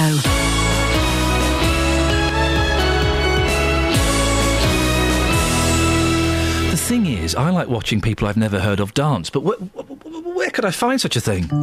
Oh, I love the weekend. Saturday morning up I get, cup of tea. My perfect weekend. Getting up, read the papers. Off to the golf club. Meet up with my mates. And then having a late supper. Perfection. Oh, my heart is pounding in my bosom. Get your fake tan out of the closet. Ooh, you did a heel when you should have done a toe. My suit is slick and sharp. Rapturous applause. Sprinkle yourself in stardust. Time for Strictly. Nah, don't watch it. Oh wait, four five nine four double five five double five. That weird BBC thing of advertising television programmes on a radio station. I know we're one BBC. In that case, why was a story from my show on BBC Online yesterday with no credit? Not that you bothered. I am a little bit. I know. I am a little bit. I know. It's, if, listen, if we're one BBC, if we're all if we're all uh, massaging each other's shoulders, then if you nick a story from uh, from uh, from a show, then all we got to say is. Uh, uh, as heard on BBC Three County, Counties Breakfast Show, the Iain Lee. You all you got to do is that. Be nice, wouldn't it? Would be nice, wouldn't it? Be Cre- nice. Credit where it's due. Hey, by the way, BBC Online, I've got a story for you. Apparently, apparently, the actor from ER, George Clooney's got married. That came from me, not from anyone else. You can have that one. Oh, I heard that a really prominent lawyer got married to an aging, greying actor. Is it the same thing? the hell? Follow that lead. Hey, Daz the trucker. Did anyone else spot the error in the Beds police programme? A woman kicking off at the police station, and the desk sergeant says, There's only one person in charge here, me and Tim. Daz a trucker, I did notice that. I appreciated it fully. What I think will be interesting about that is she's going to become uh, a bit, a bit more of a character, I think, as the show progresses. I thought she was great. She was very, very funny. I thought the whole show, I mean. I thought I thought it was crack. We'll, we'll, we'll talk about this. I'd love your thoughts on it, please. Oh eight four five nine four double five five double five. Let's be honest, we were ready for it to be rubbish, weren't we? Yeah. Oh, I, well, yeah. Totally, totally. And uh, you know, I thought it was. Cra- I thought it was a. It was an interesting documentary, and I would call it a documentary, though not a fly on the wall uh, reality series. Maybe it's always a reality. It was a doc. That was a proper old fashioned documentary. That was. And don't they have to deal with some? Uh, uh, can I legally say fruitcakes? The gentleman who's uh, PlayStation Four had broken down, and so he went bonkers. Serious No, business. PlayStation 3. Place, uh, thank you very much indeed. I liked the woman doing the. He wasn't uh, very well either. What's wrong with you? I'm just not well. What's wrong? with My chest. Can I go out for a cigarette, please? I wonder what might be the matter. I liked the woman in the cell. It was only a glimpse, but she was doing the uh, sun salute from yoga. Was there a fella breakdancing in there as well? He put his coat down first, though. You know, safety first. It, I mean, I, if you saw it last night, I set you homework. Uh, I really hope you took up, me up on it. What did you think of 24 Hours in Police Custody? It's filmed at Luton Police Station. It was screened yesterday. Do you know what? I did the thing yesterday, Kath, which I, I, I vowed after Splash I'd never do again, and I will never do again. I was bad mouthing a television show. We love. I can't believe we're bringing Splash into this. I know. I was bad mouthing a television show before I had seen it. I'm sorry. I, I Fair play, though. Splash did sound like rubbish, and it was, but it was brilliant rubbish. I do, I do. uh, If Colette Paul is listening, I kind of feel I owe her an apology because I, I, I gave her a, a bad time after something I read in the Daily Mail. She knew. She knew, and uh, I, uh, Ms. Paul, if you're listening, uh, do you know what? It's very rarely I do this. I'm apologising because. Uh, I, I, I, you know, I, I was giving you a tough time because the thing I read in the paper about a television show I hadn't seen, uh, everything that was flagged up as being inappropriate in that story was actually in the uh, was in context and worked. That the, the man calling the detective calling that woman a bit of skirt, it worked. It wasn't like him throwing that around in the office. Yeah. He was talking to a difficult witness. Yeah, the the cock of justice. It worked. Uh, or they call it. Calling the fella a big unit. It, oh, that fell down a hole. Sorry, let me climb out. Calling the fella a big unit. It all worked. It was all in context, and it all worked. I'm still wondering, though, where that fella went on holiday.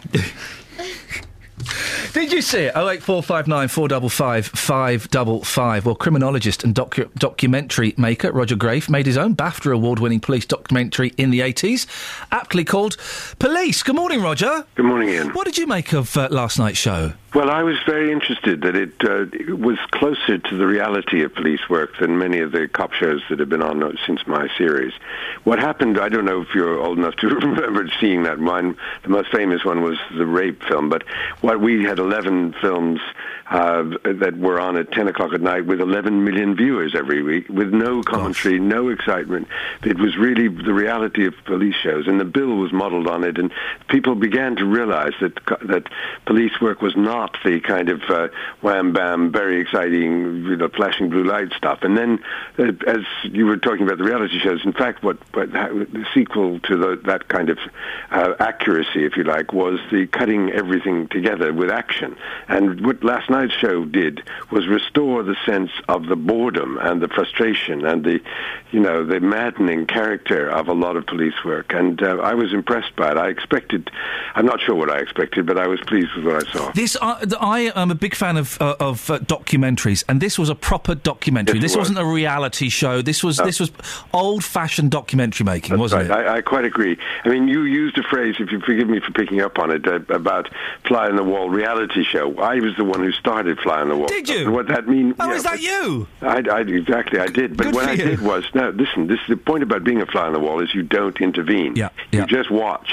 And the reality show, of course, is structured, and it's when people have been asked and hired and picked, and you know they have a Bible where they make sure things happen in the course of the week of filming. And we were the exact opposite. And what was good about last night is obviously if they had staged it, the guy would have coughed a lot sooner. There would have been a lot, you know, a lot more action. In fact, the frustration and the the these kind of idiosyncratic, funny little bits that you were picking up on just now, that's the stuff of real life. And I did. I was impressed that they included that and they didn't rush it.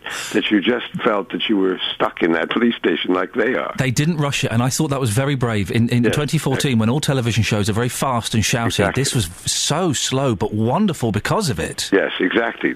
Thank you for saying that because even one of my colleagues texted me late last night saying it was so slow, and I wrote back saying, "Yes, that's the point." Yeah, you know. and we got to we got to see. You know, we- we're so used to these kind of the, the TV dramas where we watch these, these these very forceful interviews. right. To have the fella sat there and just be, be hit with no comment, no comment. I know. And- it was and he d- amazing. and he thought it was wonderful. And he just threw in that, that little line. Sorry, I forgot to ask. How what do you like to be addressed as? Is it Mabood? Is it is it Mr. yeah, Begg? yeah. Is it Mac? Just dropping these little Exactly. stones into the water. Yeah, no, it was really, it, and the nature of that, but he was very, a very good detective because he never lost his sense of humor and he never lost his patience. And, you know, that's what they have to deal with all the time. How do you think uh, uh, Beds Police will be viewed after this? Because y- your documentaries um, had a real impact on Thames Valley Police, didn't It it? did. I'm afraid to say that the, that the, the rape film, the one film that really that everybody saw that Thatcher asked questions about in Parliament, that was on the news and so on, that coloured everyone's experience of the whole thing. It was rather, you said, Barry, if I may say so, I'm very, full respect to you for saying I was rude about a film I hadn't seen. Yep. And that's what actually happened then, is that because the fallout of one film was negative, then everybody thought that it was all about uh, that. They called it Thames Valley the Swede. It was a joke because they were from the country. You know, it was, they were really embarrassed by it. And it took years afterwards them to realize that actually what was happening was important police stuff. And it changed the way all the police handle rape, but they uh, rape victims who come in. And uh, But all I was going to say is I think Bedfordshire Police should come out of this well. I, I do think that that's important. Do you think that TV still has the power to uh, to change institutions and shine light on things? Oh yes, definitely. We, I mean, we made a, film called uh, "The Truth About Adoption," uh, and um, that Cameron watched it and then decided he was going to increase, this, uh, speed up the adoption process, and that was only two years ago. Um, we, uh, it's, it's very important that we should carry on doing this, and the only sad problem is that as budgets get cut, then the risks, the legal risks, and so on of doing long-term investigations or even observational stuff like this um, uh, increase while the budgets to do so decrease. So the, the role of television, because people still watch a lot of it together, um, I think is, is vital. Vital. Roger, what are you working on at the moment? You'll like this, Iain. I'm doing the the Monty Python reunion film, um, where, where I did three films with it. I don't know if you ever saw The Secret Policeman's Ball. Yes, I did. Yes, I, I'm well aware of your work on that. Yes. Yeah, and so anyway, they asked for me and said, "Look, we're only going to do a documentary if Roger does it." And Oh. so um, I was there for the ten shows at the uh, Wow. at the O2, So what's- and it's, it's great fun. Well, I was there for one of those shows. I'm a huge Monty Python fan, and I absolutely adored those shows. So, what what, what is it? Is this kind of a behind the scenes look at it? it is. It's fly the wall. Fly- of course it is. What, what, yeah. When when is this coming out? It's on the 12th of November on uh, UK Gold. Oh, Roger, fantastic! I'm glad I asked that little supplementary then. So I look forward to it. Maybe we'll get you on nearer the time to talk about that. That'll be a pleasure. Roger, really nice to talk to you. Thanks for your And time. you. There we go. Thank you. Roger Graef, uh, documentary maker, made uh, a very uh, powerful documentary series in the 80s about the police, and he's doing a film about Monty Python. We'll get, we'll get him back on in November, please. To talk About Absolutely. that. What a nice gentleman. I, I love I love a good documentary, and you don't see them very often. My favourite uh, documentary maker, and his name's gone now, uh, Broomfield, Nick Broomfield. Yes. He's awesome. He's the fella that wears the green puffer jacket. And he's holding the boom mic, the microphone, and he just goes around asking really awkward questions. He's very, very posh, isn't he? Oh, he's so he's so. Have you seen the one about uh, Courtney Love? He's trying to get he, he, in this fi- film. He puts forward the theory, the theory that Courtney Love may have somehow been involved with Kurt mm-hmm. Cobain's death. Okay, and the whole film, he's trying to get an interview with her, and she's having none of it. And she's she she kind of threatened. that that There are the- the messages threatening him, all this kind of stuff. She's having none of it. And right at the end of the film, he goes to an award ceremony, which is about the freedom of, of press, where she's presenting an award, and he's not been able to get an interview. And so he just walks up on stage in the middle of this award ceremony in front of six, seven hundred people. He just walks up on stage, and because he's he's, he's British, people think he's there to present an award. And he starts off going, um, "I'd just like to say, um, I think it's it's really odd that you are that you've got Courtney Love here presenting an award for freedom of speech when I'm been she's been threatening my team." and then he gets bundled off stage, and it's one of those moments where you think, "Oh my god, I can't believe he's doing that," but it's but he wonderful. kind of had to to make it. He's so good. Let's get. I like Roger. Let's get him on with the Python film comes out. Let's uh, let's have a little bit of that, shall we? Uh, I'm- I'm going off on a tangent. Excuse my indulgence there, my little fanboy indulgence. Your thoughts on uh, the 24 hours in police custody? The uh, filmed at Luton Police. It was on last night. You may or may not have seen. It. If you did see it, can you give me a call and let me know what you thought? Yes. Okay. I think I've given away my colours. My flag is quite is displayed quite proudly. Uh, I'm, I'm probably supposed to be impartial. I don't know. I thought it was brilliant. I thought it was brilliant. Have I been tricked a little bit? Have I been swayed? Has it changed your opinion of the police? If you've been tricked, I have too. Yeah.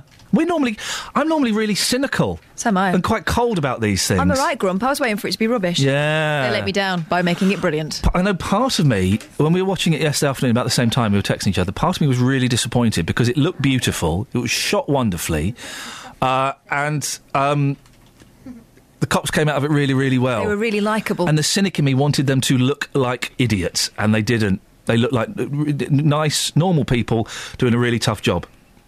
Have we been tricked? 08459 455 555. Travel news for beds, cards, and bucks. BBC Three Counties Radio. Seeing delays at the moment on the A428 heading eastbound between the Great North Road and Caxton Gibbet. Also looking slow on the A1. Um, that's between the Great Barford bypass and the Black Cat roundabouts. And the A1M, that's looking slow on the sensors heading southbound just between junction 8 and junction 7 for Stevenage. The M1 also starting to build between junction 11 at Dunstable Road and junction 9 for Redbourn. And the M25 is very slow moving anti clockwise between junction 18 at Chorleywood and junction 16 for the M40. Nicola Richards, BBC Three Counties Radio. Oh, Nicola! You're exciting me with this Every single time! more, more!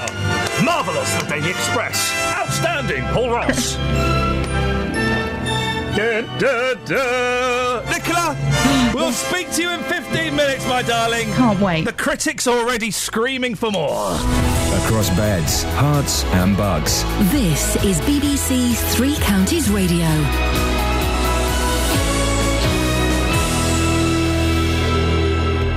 It's 7:30. I'm Simon Oxley. A reporters revealed that an elderly man who had Parkinson's disease and dementia died after not receiving his medication at a care home in Bedford. Television critics have praised the new documentary about Bedfordshire Police which aired for the first time on Channel 4 last night.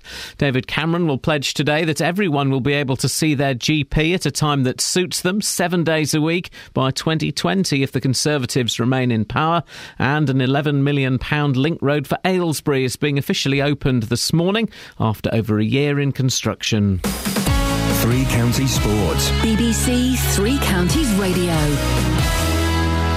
Watford begin life under new head coach Billy McKinlay tonight as they host Brentford at Vicarage Road. McKinlay was appointed yesterday after Oscar Garcia's decision to step down due to health reasons after just 27 days in charge.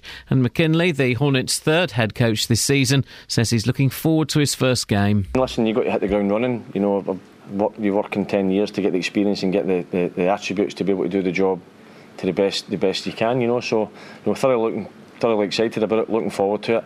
You know, and hopefully, you know, we, we can we can be successful. So be a good atmosphere, a good game, and we're looking to, to go off to, to the right start. And there's full commentary on Watford versus Brentford in tonight's Three Counties Sport from 7. Also tonight, the Champions League resumes with Manchester City at home to Roma and Chelsea away to Sporting Lisbon.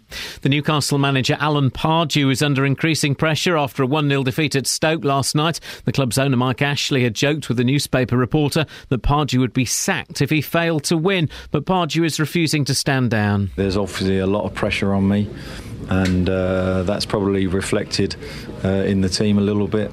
But I've got to be strong and uh, show that I'm resilient. I think we showed that there's enough fight in the team and there's enough discipline in the team. It's just that bit of quality we're lacking.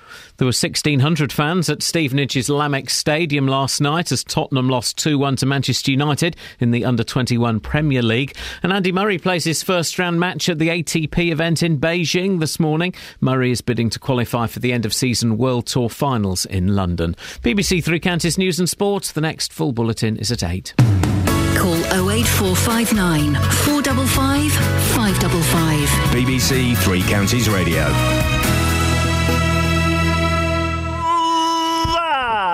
Tickle, tickle, tickle. Tickle, tickle, tickle. Hey, we've got some more texts. Well, I, let me just set the stall out Go on. for what we're talking. Busy, busy show this morning. Uh, the main. Sorry? What's your beef? What's the matter, Kelly? Why are you laughing? What's funny? We done something to amuse you? Have we amused you? You said something visible? Did we amuse you? Really? What's going on? I don't think we said anything amusing. We've not been amusing, have we? I've not been trying to be amusing. Oh, what are you laughing for? What are we, clowns? I'm not a clown. We're here to amuse you. I don't know. I'm amusing you. What's your beef? I'm actually, they're actually tears. Why are you crying? Why are you crying? What are you crying for? What's amusing? Why are you crying? Kath, why is she crying? I don't know what's so amusing. I don't know. She's all emotion. Kels, what's uh, what, what are you crying for? Seriously? Come on. She's seen something visible. I don't, we're not being particularly amusing. I don't know what's going on. You've been very serious. Willie, what's going on? It's alright, I'm back now. Willie, why are you crying? You need to wise above this. Seriously. So, We are talking about and breathe. That's it. Take that top off. Work it, girl. Work it. Work it, girl. Work it. Work it, girl.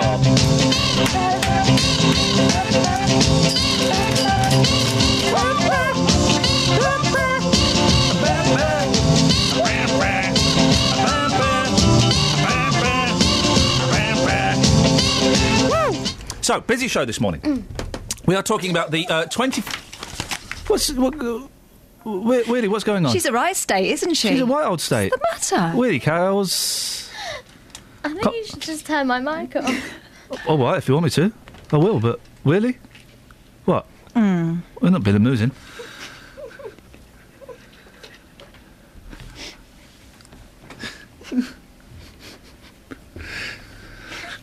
I will turn your mic off. So, Anyway, Catherine, we are talking about 24 Hours in Police Custody, the documentary series that started last night on Channel 4 about Luton Police. Your homework was to watch it. Uh, Andrew called up early doors, straight after six. Said it was rubbish. he, he, he really didn't like it, did he? No, didn't. But Mark did. He had a white old man. I don't know what was his beef was. Mark liked it, did he? Yeah, he did. Said, I really enjoyed watching the documentary last night, 24 Hours in Police Custody. It was an insight into what really happens in behind the scenes in police custody. That would explain the title. That would explain the It's title. extremely fascinating. However, I would love to have heard a little bit more about the detective's trip to Las Vegas.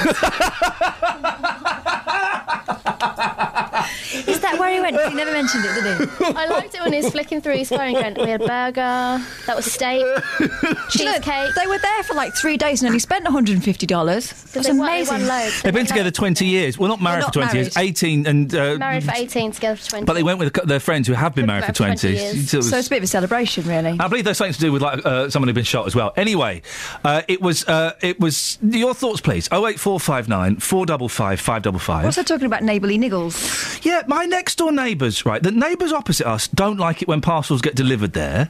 Then my wife went to collect a parcel from the neighbours next door at number seventy. And what? Oh, I've given out my street number. Uh, as long as I don't give out the, as long as I don't tell them that I live on uh, the high street. Oh no! As if you live on a high street, you live on a muse. high Muse. Now, highly amusing. Amuse. Now, amuse bouche. Now, uh, to, to the ba- people at number four.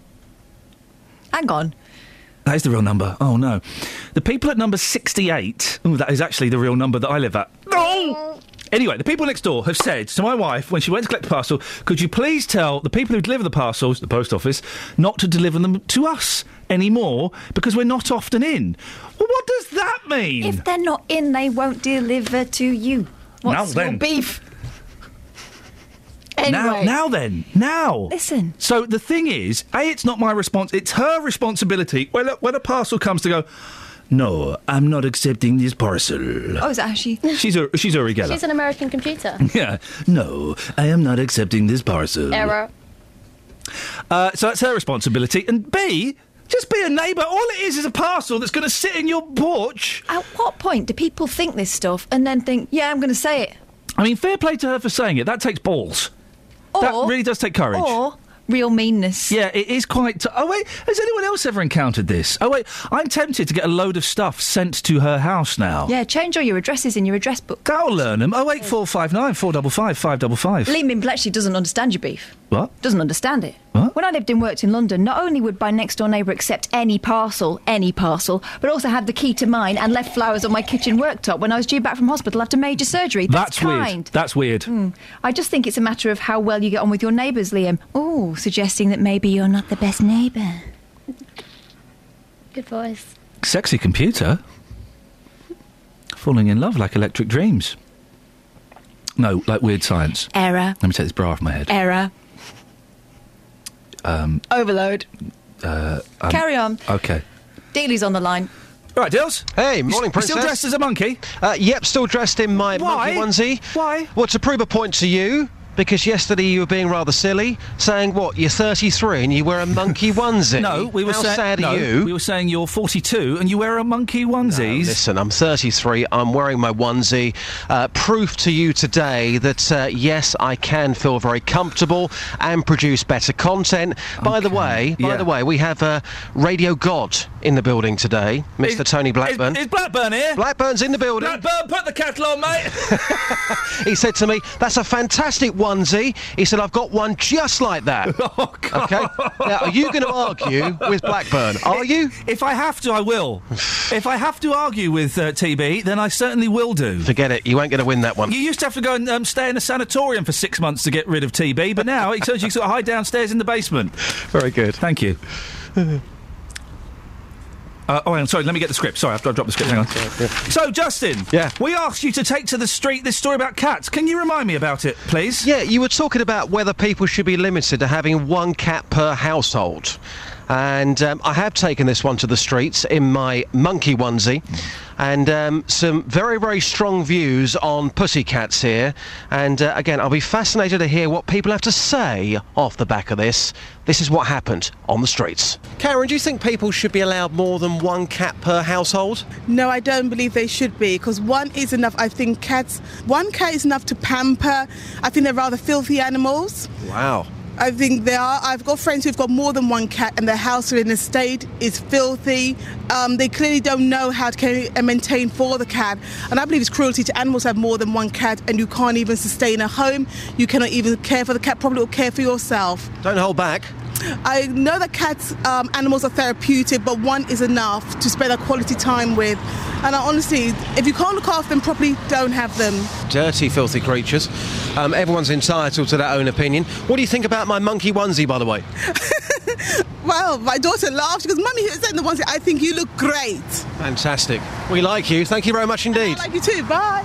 Jessica, as I'm dressed up as a monkey, we're talking about cats this morning. Do you think uh, owners should be limited to just one cat? No, because most of the time, yeah, they're solitary animals, but if there's just one and you're not home, they don't get the right attention and they start destroying the house. If you've got two, then at the very least, if you're out of the house, they have something else to occupy their time and they're not destroying your house. You seem to be speaking with experience here. How many cats have you got? Um, eight at my parents' house, one of which is mine, and he's coming to my house in a couple of weeks. Wow. Your parents have eight cats in the same house. Yeah, they go on really well. But then again, most of the time, cats being cats, they're outside all the time. We leave the kitchen window open for them so they come and go as they please. And only about four of them are in the house at once. You, you don't get any complaints from your neighbours about the cats destroying other people's gardens and getting up to mischief? No, because on both sides they've got cats. One side's got two, the other side's just got a kitten. I'd be fascinated to know if any of our listeners that have got more than eight cats in one house. That's amazing. Thank you very much. Have a good day. Thank you, bye. Madam, you hate cats. You think everyone should be banned from owning cats. What's your beef with cats? Uh, sincerely speaking, they constitute nuisance. Not good. It's dirty. So they should keep them at home or get rid of them. They're saying this light-heartedly. Do you like my outfit? I don't see anything wrong in that as long as it's, uh, it makes you happy. Makes me happy. Yeah. Thank you very much. God bless you.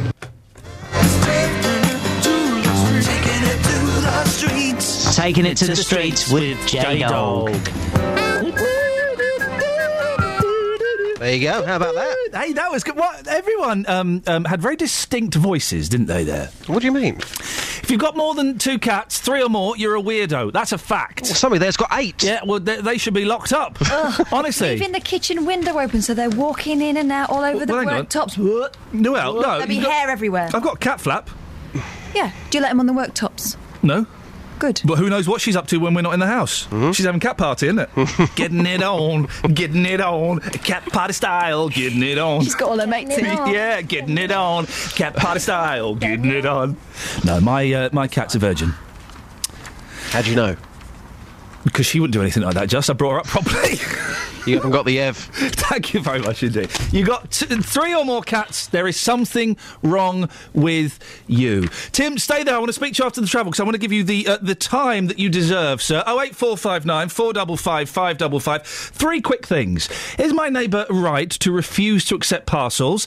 Did you see twenty four hours in police custody? And come on, guys, three or more cats, and you are a weirdo, especially if you're a woman living on your own. Travel news for beds, cards, and bugs. BBC Three Counties Radio. Starting off this morning on the A1 heading southbound, rather heavy on the speed sensors at the moment between the Great North Road and the Black Cat roundabouts. The A1M's looking heavy heading southbound just around junction 8 for Stevenage, and the M1 that's looking slow on camera heading southbound between junction 11 for Dunstable Road and junction 9 for Redbourn. The M25 heading anti clockwise looking very slow at the moment between junction 22 for St Albans and junction 20 for Kings Langley. In Bricket Wood is at the moment on the North Orbital Road, just at junction 21A for the M25, and queuing on the Barnet Bypass, heading southbound between Stirling Corner and Mill Hill Circus. Nicola Richards, BBC Three Counties Radio. Oh, oh, flip it! do that? Just every single time you think you you think you've got it, and then she just takes it up another level. I mean, that was ten. That was eleven. She just keeps doing it. Oh, I'm worried that she's peaked too soon, but I've been worrying that all morning, and she simply hasn't yet. So, so lucky to be uh, witness to these performances. 7.46, it's Tuesday the 30th of September. I'm Iain Lee. These are your headlines on BBC Three Counties Radio. A report has revealed that an elderly man who had Parkinson's disease and dementia died after not receiving his medication at a care home in Bedford. Television critics have praised the new documentary about Bedfordshire Police, which aired for the first time on Channel 4 last night. And in sport, Watford's third head coach of the season, Billy McKinlay, takes charge for tonight's home game against Brentford. Coming up, while why a, a Luton councillor may be investigated for something that was said on this show. We'll also speak to Tim about neighbourly niggles, but before that, let's get the weather. Here's Georgina. Beds, Herts and Bucks weather. BBC Three Counties Radio. Hello there. Well, a fair amount of cloud around first thing this morning. Once the sun gets fully going, probably see some sunny spells to start off with, but uh, by this afternoon, longer intervals of sunshine. There are a few isolated showers around today, but not everyone will see them, and it's still quite warm with highs of 20 degrees Celsius. Now, tonight it clouds over. We've got some patchy rain pushing eastwards with lows of 13 degrees, and tomorrow, the further west you are, the brighter it will be to start off the day. It's going to be fairly cloudy elsewhere, though. It does improve by the afternoon, so it's certainly going to be brighter. Uh, not necessarily lots of sunshine around, though, we'll still hold on to a lot of cloud in certain areas with highs of 19 degrees Celsius. Now, Thursday's looking largely dry with just the possibility of a few light showers. Friday is looking dry and bright by day, but wet and windy by night, and then feeling very autumnal on Saturday when it's cooler and fresher. That's your latest forecast. Thanks, uh, Georgina. I've just. I've just had Catherine say something really inappropriate about my cat and her habits. What? You know it's know not just her habits, they all do it. Oh, for goodness. They're all the same. It's my velvet. She doesn't do anything like that. It's her velvet.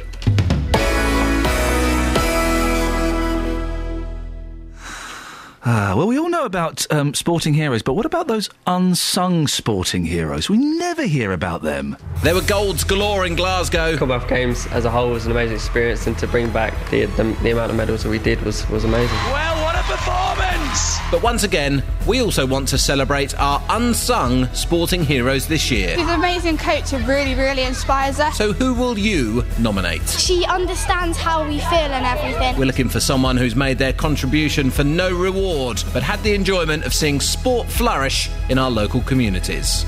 To make your nomination, go to bbc.co.uk slash unsung hero and download a form.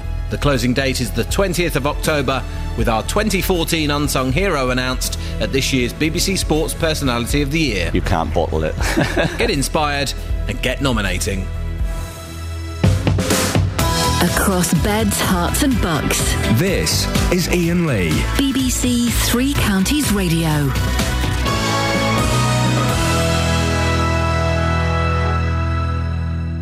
Now, BBC Three Counties has learnt that the National Audit Office is to investigate. Oh, uh, well, I'll do Tim in a second. Sorry, I've started this. Uh, BBC Three Counties has learnt that the National Audit Office is to investigate comments made by a Luton councillor on this programme last week. Speaking to me last week, the man in charge of transport at Luton Borough Council, Dave Taylor, said this. I mean, when you put the business case to the government, you're not going to understate your case. So you, you, you lie? You're embellish. Well, no, no, no, no, really. No, no, you're not lying. You exaggerate. do- well, it, it was a prediction. If you had a crystal ball, Yeah. um, you could see Um, but, uh, but but unfortunately, we don't have a crystal ball. But you so we embellished. estimate, embellish, embellish the figures. Well, you you always pump up the figures more than anything else to say rather than reduce it. to. You Do wouldn't you? say, oh well, we'll only get three hundred thousand. I didn't know you'd do that. Well, I- of well, of course you, of course you do, Iain. You embellish to the government when you're trying to get 80 million pounds off them. Of course you do. Of course you do. I'm, I'm still slightly shocked by that revelation. Our p- political reporter Paul Scoins uh, has an update for us. It, it didn't end there, did it? What's happening now? Well, after those comments were made, I talked to a couple of people and I rang Margaret Hodge, who's the chair of the uh, Commons Public Accounts Committee. Now, you may have seen Margaret Hodge on the telly. Yes. Uh, she is um, a, a dogged. Um, sort of interviewer of people. She goes really goes for the jugular. Um, you know, people like Google, uh, the HS2 um, sort of uh, limited, they've all had to uh, go in front of her and answer tough questions about spending public money or about uh, behaving in certain ways.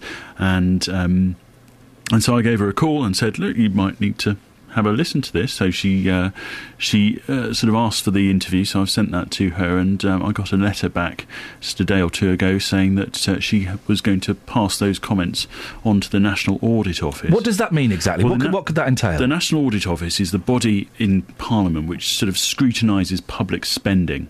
So they go through, as the name suggests, they go through and audit uh, the way that government money is spent. In an office? In an office. If well, no, not necessarily in an office. So Okay. it could be any kind of uh, public um, institution. Yeah. So uh, they will go through and see, you know, if a government department like the Department for Transport has given money to an organisation on the basis of perhaps exaggerated information.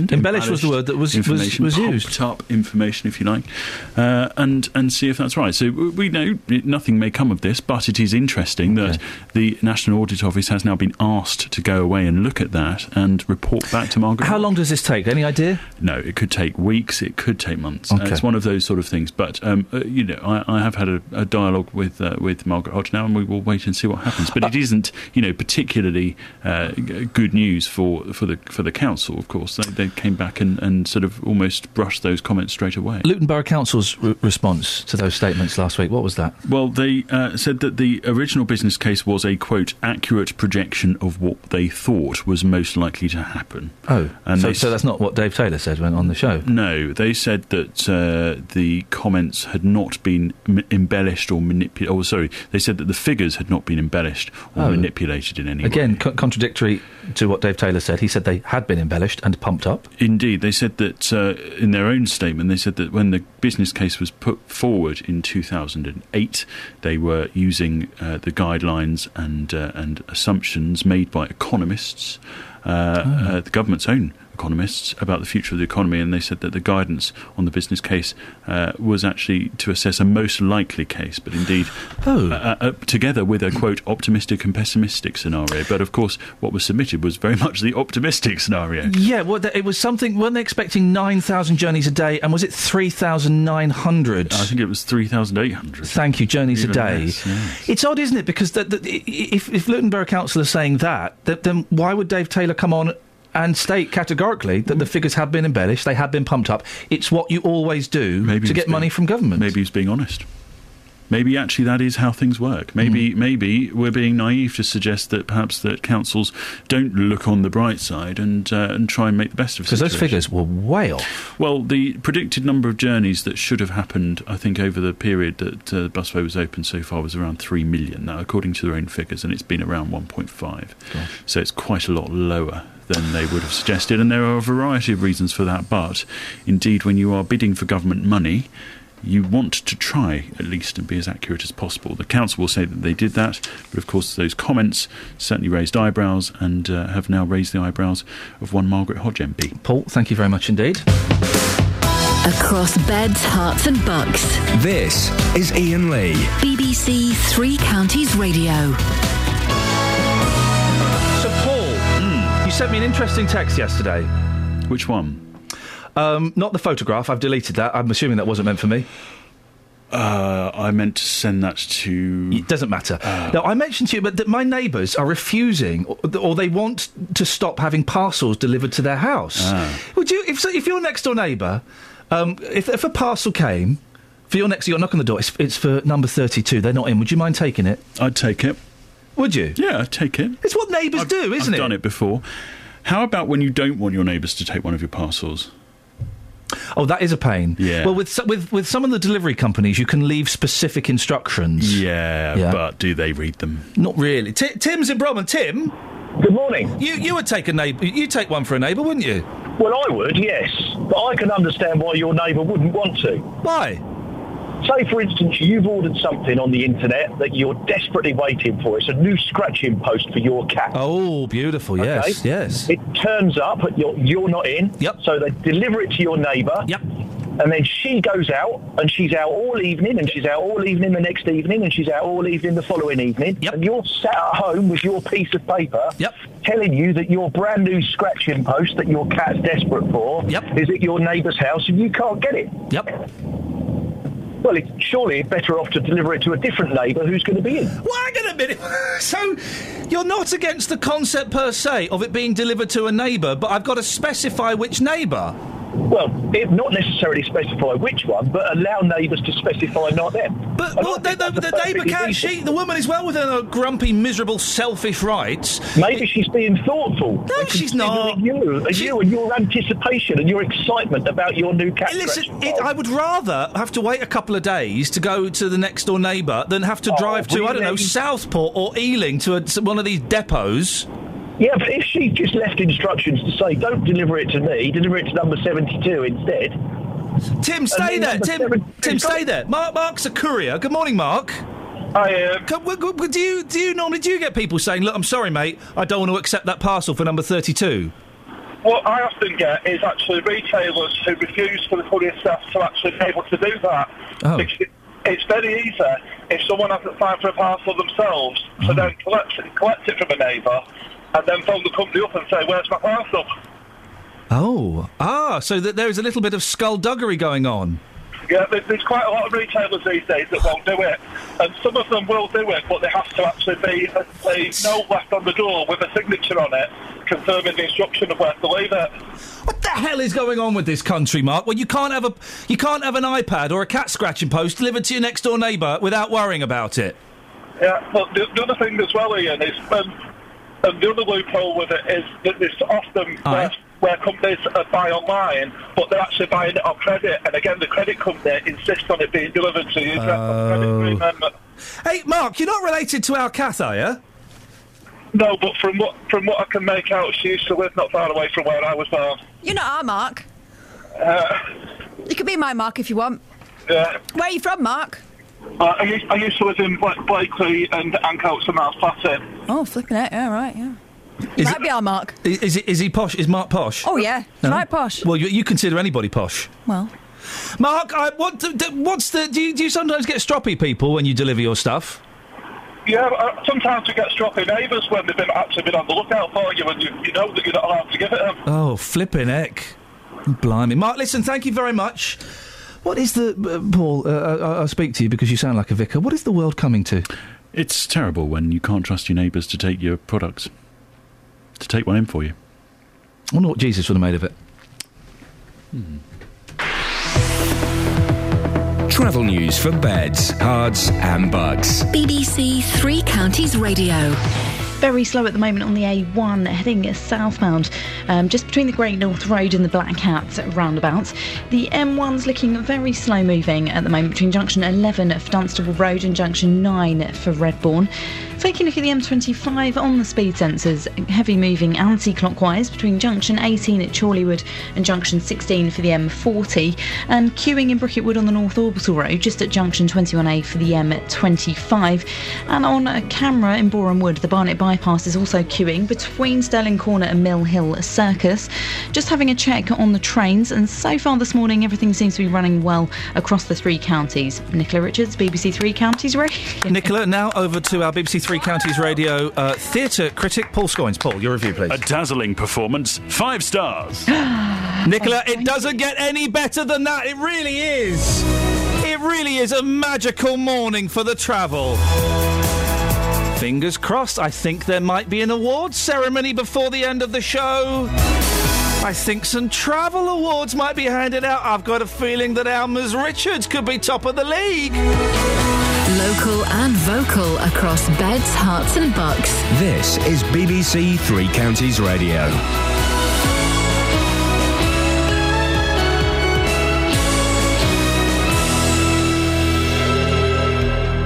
It's 8 o'clock. I'm Simon Oxley. The headlines report reveals elderly man died after not receiving medication at Bedford Care Home. Praise for new Bedfordshire Police documentary and Luton Councillor's busway comments to be investigated. BBC Three Counties Radio. The report has revealed that an elderly man who had Parkinson's disease and dementia died after not receiving his medication for the whole duration of his stay at a care home in Bedford. 84 year old James Stewart was admitted to the Manton Heights care home at the beginning of February and died at the end of April. An inquest takes place tomorrow. Mr. Stewart's daughter, Kirsty Bourne, wants answers. They had the correct list when he arrived. Somebody's handwritten the first facts to the chemist, Yeah. and they'd left off the careldopa. And from then on in, it had never been included. Television critics have praised the new documentary about Bedfordshire Police, which aired for the first time on Channel 4 last night. 24 Hours in Police Custody features footage from Luton Police Station and was described as gripping and fascinating. Roger Graef made a BAFTA award winning police documentary in the 1980s. What last night's show did was restore the sense of the boredom and the frustration and the, you know, the maddening character of a lot of police work. And uh, I was impressed by I expected, I'm not sure what I expected, but I was pleased with what I saw. David Cameron will pledge today that everyone will be able to see their GP at a time that suits them seven days a week by 2020 if the Conservatives remain in power. Earlier this year, a £50 million pilot scheme saw hundreds of surgeries opening every day in 20 areas. The Prime Minister will today give details of plans to extend the initiative.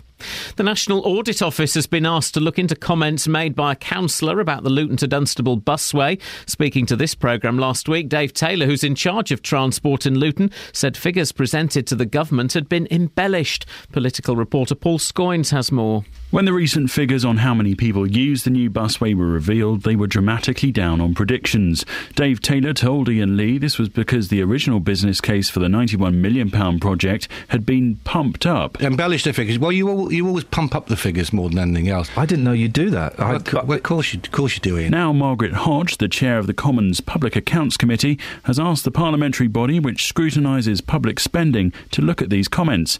A council spokesman has said the figures were not embellished or manipulated in any way. An £11 million link road for Aylesbury is being opened officially this morning after over a year in construction. The road connects the A41 at Berryfields with the A413 at Buckingham Park. Motorists will be able to use it from midday. This September has been the driest across the UK since records began in 1910. The Met Office says it's also likely to finish in the top five warmest, with mean temperatures significantly above the monthly average. In sport, Watford's third head coach this season takes charge of his first game tonight as the Hornets host Brentford. Billy McKinlay was appointed yesterday after Oscar Garcia's decision to step down due to health reasons after just 27 days in charge. The weather mostly dry with some sunny spells, a maximum temperature 20 degrees Celsius, and you can get the latest news and sport online at bbc.co.uk slash three counties. Blimey, I've just seen something that's made me feel very old.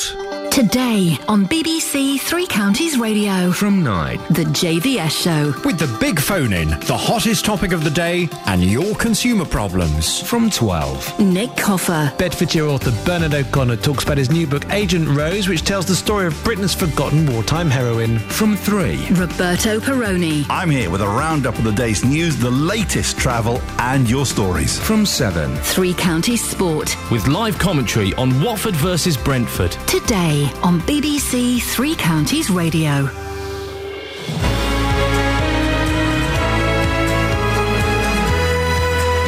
Blimey, I'm an old man. I'm an old man. 16 years ago today. Do you know what happened 16 years ago today? Do you know what happened 16 years ago today, Catherine? No. The 11 o'clock show started. 16 years ago today. Gosh. I was signing on, I was skint, and then suddenly I got a job that paid me mm, mm, mm, a lot of money. How old were you 16 years ago? I was 25. I was a wow. boy. I was 21. It's a bit late for me, 11 o'clock. All right, thank you very much indeed. It's a little television programme I used to 16 years ago. Flipping heck. Oh, I'm going to go home and have a little cry. Anyway, it's five minutes past eight. It is Tuesday, the 30th of September. I'm Iain Lee. This is BBC Three Counties Radio. Coming up, deficiencies in a care home. Your thoughts, please, on the police documentary series filmed in Luton that started last night on Channel 4. You got three cats or more, you're a weirdo. And are my neighbours miserable or right? They are refusing to accept any more parcels on my behalf.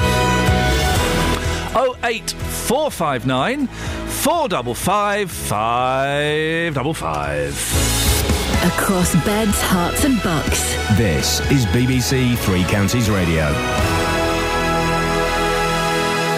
Ah, dear. 16 years ago, Catherine. 16 I know. ex- years. Isn't that funny? I know it- for the first time in a long time. I know exactly where I was 16 years ago. This very, very day, I was in a uh, heightened state of excitement, um, anticipating my first foray into the world of proper TV. I was in the wrong relationship. Were you really? Yeah. Uh, I was I was sitting at home right now. Getting very nervous and excited and trying to calm my nerves. No, actually, I was probably I was probably in the offices um, going Be out. asleep, wouldn't you, No, eight o'clock? no, eight o'clock. I was. Pro- do you know? what? I was probably in the South Bank in uh, Seven Hatfield Street, um, um, about to go out and uh, wind up some people on the street. Oh, yeah. That's what I was doing. Because you were like their dealie, weren't you? I was like their dealie. Not too far removed from what you do. Exactly. Yeah. Exactly. So no, you don't have to put a coat on. No, I don't. I can. I can stay in the warm, comfortable studio. So in a way, it's progress. in, in many ways. In terms of, of uh, seating arrangements, definitely progress. In terms of, say, profile and pay, I, I've probably taken one or two steps backwards. But in terms of seating, definitely progress. I think that's. I think that's still winning. Yeah, I think I think you've got to count yourself lucky wherever you can. Oh eight four five nine four double five five double five. Now, an elderly Parkinson's and dementia sufferer was not given his medication for the duration of his two-month stay at uh, Bedford. For, uh, so I can't speak today. A Bedford care home. That's according to a social services report into the treatment of James Stewart. If you were listening earlier, uh, we sp- spoke to his daughter Kirsty Bourne, who came in and told us uh, exactly what had happened. Pretty grim story. The 84-year-old was admitted to the Manton Heights care home at the beginning of February and died at the end of April. His daughter has lodged a complaint with the Care Quality Commission. Well, Frank Ursell is from the Registered Nursing Home Association, which campaigns strongly for high standards in nursing home care. Frank, I, I- think it's important to stress, because I don't want this to be one of those shows that goes around terrifying people, the majority of care homes, the majority of carers do an excellent job. It's absolutely right. Absolutely right. And, and they they uh, and uh, they they are wonderful. But but but we do hear, don't we, stories like this where, where the care is way below standard. Unfortunately, so. That you're absolutely right. That that also occurs. It's uh, not something that we. Uh, uh, we, we enjoy, um, but at the same time, we, what we do uh, promote is that there should be a swift and, and, and positive action in relation to where these, these discrepancies are found. Giving out uh, medication is is a, a vital role for a lot of these people in care homes. My mum is in one, and I know that they take the medication very seriously. And if I take my mum out for a day, I always get taken into a little side room and given a stern talking to as to exactly what time I have to give her her medication. It's all in those um, blister packets. It's a basic, isn't it? Is, and, and I have to say, in relation to Parkinson's, it's even more of a basic because Parkinson's medication regi- regime is, is, is very strict, and uh, I, I suspect that uh, not only is the lack of tablets, but the, the breaking this, this regime has been uh, instrumental in this uh, in, in this particular incident. Ranc Care is the, uh, the the company responsible for this this this home. They're going to have to do a lot of work, aren't they, to convince people that they are able to uphold basic standards. Um, th- th- they, they are, uh, and I, I do think they've done a lot that way because they've been inspected again by the CQC, and on this occasion they were found to be significantly better than last time. But uh, one would hope that they would have improved from that previous uh, at, uh, May inspection, which was which was dreadful. But the, the, the latest one is uh, is far more positive, and it does show the amount of work that Ranc have put into this this particular home, which I suppose we, we we've got to thank them for. But again, it shouldn't have got to this place in the first in the first place. Ranc Care has, uh, has refused to apologise to the family. I have my suspicions why. What do you make of it? Um, well, I don't know anything about that side of it. What I would say, though, is I, I rather suspect, um, you know, just as I know that how important Parkinson's drugs are, I rather suspect it's a bit more than uh, uh, than just a medication issue. I, think it, it, it probably stems from um, the handover from hospital, the assessment undertaken at the time uh, by the home when the patient came into the, the nursing home, and, and those are two key areas. Now, if, if at either of those areas um, Parkinson's had been mentioned, then the nurses uh, who would have been on duty would have been well aware that they need to look for um, particular medication, and uh, and so I think it, it, it probably is a uh, a, number of things all coming together, unfortunately, with, with the result that, it's had. Um, but it, all these things can. Um, the, the Care Quality Commission so often say that uh, uh, it's all about uh, how, the, how the home is led, how, the man- how good the manager is. And, and I have to say, in this particular case, they're absolutely right. It's, uh, it seems it was a poor management uh, area of the home at that time, which is seen by the fact that so many have, have been suspended or left. Uh, Frank, listen, I, you, you answered the next question for me. They have been suspended. The the the, uh, uh, the nursing unit is closed. Is, is is that good enough? Do you think? Well, it certainly stops anything else of this nature happening, doesn't it? I mean, that's uh, that's the first positive from it. But um, but it, it, and again, I think it's it, it's um, I suppose it's an appropriate action on the part of Ranc to actually uh, not put anybody else at risk in that unit. Um, but I feel sure that when they do uh, open it again, then it will be uh, first of all much better monitored by CQC, uh, and, and secondly, I think it could well have the, the proper managers there this time. Frank, I really appreciate your thoughts on this this morning. Frank Ursell from the Registered Nursing Home Association. Across beds, Herts, and bucks. This is Iain Lee. BBC Three Counties Radio. um, My thoughts on why Ranc Care have refused to apologise to the family. I'm making this up entirely. I have nothing to base it on. But, well, if they apologise, wouldn't that leave them open to uh, litigation? Doesn't that accept, mean they accept some form of responsibility? When my mum uh, had carers going into her home, and two of the carers nicked loads of money and jewellery from her, the uh, head of the uh, care agency refused to apologise. Good grief. First of all, I phoned him up and said, Why haven't you phoned up my mother to talk to her about this? He said, Well, I think it would be inappropriate while an investigation is going on. I didn't buy it, but I went with it. And then when the w- one of the women got let off and one of them was sent to prison, I phoned up, Why are you going to phone up and apologise to my mum? I don't think it's appropriate. It, I, I- and it's I, I'm, I'm making up because it then leaves them open to litigation, doesn't it? You can if, if they apologise, that means they are accepting responsibility for uh, faults in their system, and uh, then you can sue the the ass off them. I didn't want to sue them. I wanted the boss, who my mum liked, even though I thought he was a dodge pot, slimy little creep. I wanted him to phone up and apologise because it would have meant a lot. Wouldn't have meant anything to me. It would have meant a lot to her. It would have meant you, your mum felt safer about living in her home. Yep. Yep, it would have done. Oh eight four five nine four double five five double five. Twenty four hours in police custody. Paul in Bletchley. Morning, Paul. Morning, in. Yeah. Did you watch it? I certainly did, and it was gripping television. I thought it was excellent. Andrew, our first caller, thought it was boring. No, well, if you under, if you're interested in the legal system, um, you know, most of us are just late, you know, sort of part time. But no, I thought it was really good. It was, you know, it showed the detectives as human beings who had lives of their own and um, ordinary people. And um, and there was a lot of tension in the program because, you know, you were thinking this chap kept saying no comment all the time. He's got something to hide.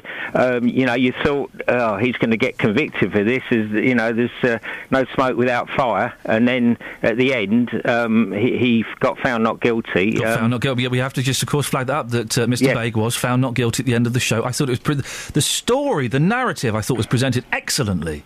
It was. It was. Yeah. It was. It was. It was. It was. It was good. I mean, it's his first of something like twenty programs, so I think we've got something to look forward to here. And um, yeah, I mean, I'm interested to know whether um, the Crown Prosecution Service, if more evidence came available, um, what's the legal situation? Are they allowed to appeal this at all? I mean, I, I don't know much. or, or, you know, I'm not saying they would want to at all. You know, but it was. It was. Yeah. It's it's an interesting. There was some interesting legal points in the program, and also the other. uh, It was the four of the six were were already found guilty. You know, would this if they appealed? You know, presumably this was all clear because the, the this pro. You know, the court um, case for Mr. Naig was only in August, wasn't it? A month or so ago. So if these other chaps appealed their things, would, would this program prejudice their their chances of an appeal? You know, I don't know. It's, it's it's full of legal things, isn't it? It was really interesting, I thought, Paul, because we would never see that unless we were very, very unlucky. We would never see that side of life, would we? No, we wouldn't. No, no, we wouldn't. And it, no, absolutely, it was excellently done. It was, it was, you know, it's well worth anybody. Are got- we got- being suckered in, Paul? Let me let me be cynical for a second. Yes. There, there were uh, concerns yesterday. This will be a puff piece for Bedford, uh, for Luton Police, Bed- Bedfordshire Police. Are we being suckered in? Is i- i- i- i- is this um, kind of painting a rosy picture where perhaps there isn't one? No, I think these days police, the way they conduct these in, inquiries, it's not like in the old days of Z cars or the bill or how we're led to believe that it's all this sort of, um, you know, really full-on interviewing. It's not. You know, it's very, it's subtle and very well done, isn't it? It was it's really clever, really clever, because the, Yes. the, the leading policeman on that kind of used charm, didn't he? You know, it wasn't like the Sweeney. He didn't grab hold of his collar and drag him across the desk and give him a slap. You can't do that anymore. No, no, and you don't get results anyway. It's um, you know maybe Mr. Nag was maybe it was more down to trying to protect some of his um, relatives or We we we, we, get, we have to carefully. Again just have to reiterate that that uh, the gentleman Mahmoud Beg uh, was uh, uh, Beg, sorry, was uh, found not guilty in a court of law, and that's that's the fact of the show. That's the fact of the story. Your thoughts on it, please. If you saw it, what did you think? Oh eight four five nine four double five five double five. Do you find yourself looking at the police in a slightly different way after last night's show? Travel news for beds, cards, and bugs. BBC Three Counties Radio. Rather slow moving at the moment on the A428, heading eastbound between the Great North Road and Caxton Gibbet. The A1M is looking heavy heading southbound um, between Junction 8 and Junction 7 for Stevenage. The M1 looking quite slow moving between Junction 11 at Dunstable Road and Junction 9 for Redbourn. And very heavy on the M25, that's heading anti clockwise just at Junction 25 for Enfield. Some roadworks are taking place there, causing delays. Also slow on the A414 at the Park Street roundabout.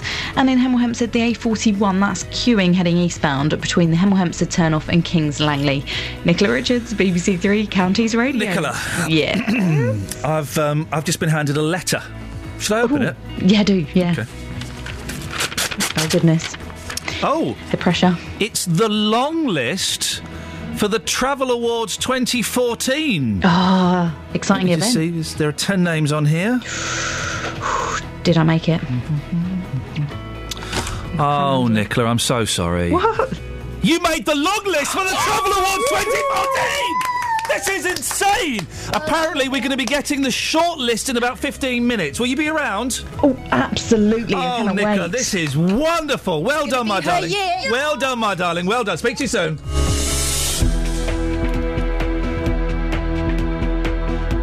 It's 8.17. It's Tuesday, the 30th of September. I'm Iain Lee. These are your headlines on BBC Three Counties Radio. A report has revealed that an elderly man who had Parkinson's disease and dementia died after not receiving his medication at a care home in Bedford. Television critics have praised the new documentary about Bedfordshire Police, which aired for the first time on Channel 4 last night. And in sport, Watford's third head coach of the season, Billy McKinlay, takes charge for tonight's home game against Brentford. BBC Three Counties Radio.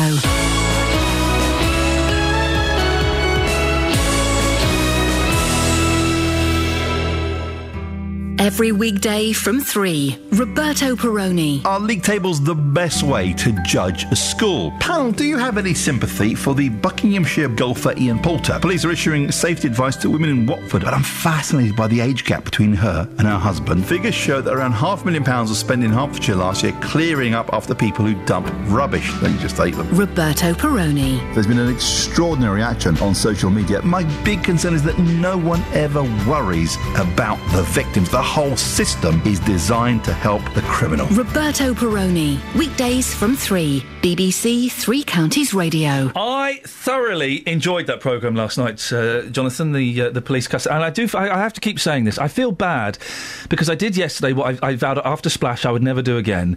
I was dissing a television program without having seen it, and I was believing the nonsense that was written in the Daily Mail when the Daily Mail was talking out of its backside. You see? Yeah. So uh, Colette Paul, I kind of feel I owe her an apology. You won't hear that very often. Good grief. No, I I, I gave her a rough ride um, based on a story in the Daily Mail. What about Olly Martins? Well, he hadn't seen it. I'll be interested to find out. He's come, we can speak to him. Do you uh, do you owe Olly Martins an apology? No, no. I'll be interested to see if he watched it last. He said he was going to Sky Plus it. I was watching it yesterday. Yeah, he said I was watching it yesterday afternoon, probably before him, because we, just got in touch with the press department and said, any chance we could uh, have a look? Oh yeah, sure. Here's a link. Thanks. Brilliant. So we'll see if uh, Olly's uh, watched it. I thoroughly enjoyed it. What did you make of it? I thought it was I thought it was excellent, and I tell you what I loved: these two chaps who, to start with, you know, one was a former holiday rep, the other one looked like he works in a library. Yeah, and you kind of watching, and you think, what are these two going to do? They were brilliant, weren't they? They were absolutely uh, brilliant. They were so clever. The way they, they put it all together, they were excellent. Sorry, just sorry. I should have asked at the start. What do you like to be called? Is it uh, Maboob, Mabs? What, what's what name do you prefer? It's brilliant when they threw that in. Brilliant. And you think this because up until then I thought, oh, this is a bit, bo- this is a bit, Yeah. bit of a rubbish interview. No comment. No comment. Well, to start with, I thought because they lulled me as a viewer into the uh, false sense of security, like they did him. Yeah. Because they were doing the whole kind of nicey nicey, weren't they? Yeah. You know, calling him mate and having Yeah. a chat, and you felt, you know, and they were having a bit of a laugh. By the end of it, I loved it when they stopped the tape recorder.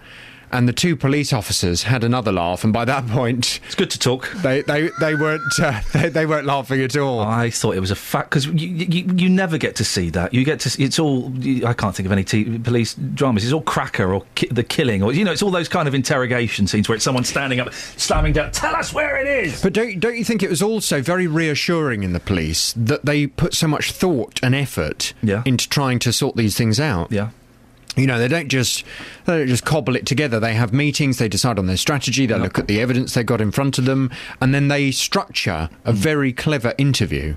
I thought it was excellent. Well, we've been talking about this morning. We'll be speaking to Olly Martins very, very shortly to find out if he did watch it. I know he's on the line. Uh, but what, what are you? Uh, you're discussing as well, are you today? No. Well, I am, yes, but after 10. Okay. On right. the big phone in this Yep. morning, uh, one of the other big stories around today is it hard to keep children's teeth healthy? Oh. Public Health England have revealed that more than one in t- 10 three year olds in this country have tooth decay. And by the time they reach five, one in four will struggle to keep their teeth healthy. The organisation surveyed 54,000 children and discovered that 12% had an average of three decayed teeth and teeth which were missing or filled. Little tiny children here. yeah.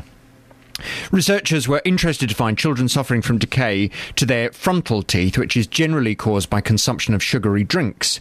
Their message to parents this morning is don't give your children lots of sugary drinks and ensure you start brushing their teeth as soon as their teeth appear. Does that? I'm, I'm amazed that advice needs to be given out. You got a to- you got a toothy peg. You give it a brush. Well, 12% of children now, little children in this country, have got tooth decay. I mean, it's pretty shocking. I had my first ever filling six months ago. Did you? And I was so disappointed in myself. Yeah, I was. How gutted. did you let that happen? But, but poor dental hygiene. Naughty. Yeah. Well, coming up from nine, uh, and I, I can't really answer this question, but I'm hoping you and others like you who have had children will be able to answer it. Is it hard to keep children's teeth healthy? Yeah, it is. Is it? Why Yeah. is it? Why is it hard? I don't Because, understand. it- well, it's hard because they don't want to brush their teeth, but that's tough. They've got to brush their teeth. It, it's it's hard. In the, the the easy thing to do is I don't want to brush my teeth. Oh, all right, forget it. We, we'll do it tomorrow. Uh, but you make them brush their teeth. You, you instill in them the discipline of brushing their teeth. You, you keep them away from chocolates and sweets. My boys, four and two, don't even know what Coca Cola is. They think it's daddy's medicine. They don't want to drink that. Uh, so you just you have to put a bit, of, bit, of- a bit of effort into it. Well, from nine, I'd like your views as well. Is it hard to keep children's teeth healthy? Oh eight four five nine four double five five double five. It's the big phone in from nine. Across beds, Herts, and bucks. This is Iain Lee. BBC Three Counties Radio. So we talked about it yesterday. Your homework, dear listener, was to watch it. The documentary 24 Hours in Police Custody, filmed at Luton's Nick. It had its first airing uh, at 9 pm. Yesterday, Chief Constable Colette Paul admitted giving permission for the Fly on the Wall series was a bit of a gamble.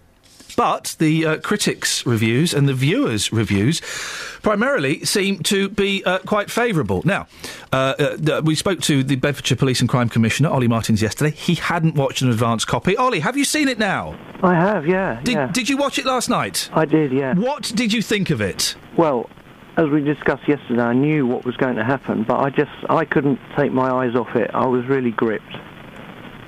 I think it's really, really well done. You say you knew it was going to happen. You, you hadn't seen it, which I was quite surprised by. Yeah, well, at least I'm not going to be accused of any political interference in it, am I? Well done, excellent. Uh, it, it, it was. Do you think it's? Um, how do you think it portrayed the police force? I think I think it was um, authentic. You know, you you saw uh, uh, what it's really like, and I, and I think that's what you get. You know, the the way it was made, they stuck uh, festooned the inside of Luton Police Station with um, cameras for six weeks, uh, and what you get from that is is what policing really looks like. We did hear arguments from. Uh, the- what, where are you phoning us from, Olly? Is, Yeah, it, is it sorry, this 1920? yeah, It's a terrible line. cold as well, so it's um, it's not good. It was. Uh, that we did have um, some critics yesterday um, who hadn't seen the programme but were worried it would be a puff piece for the police. The, the, the Luton Police has had.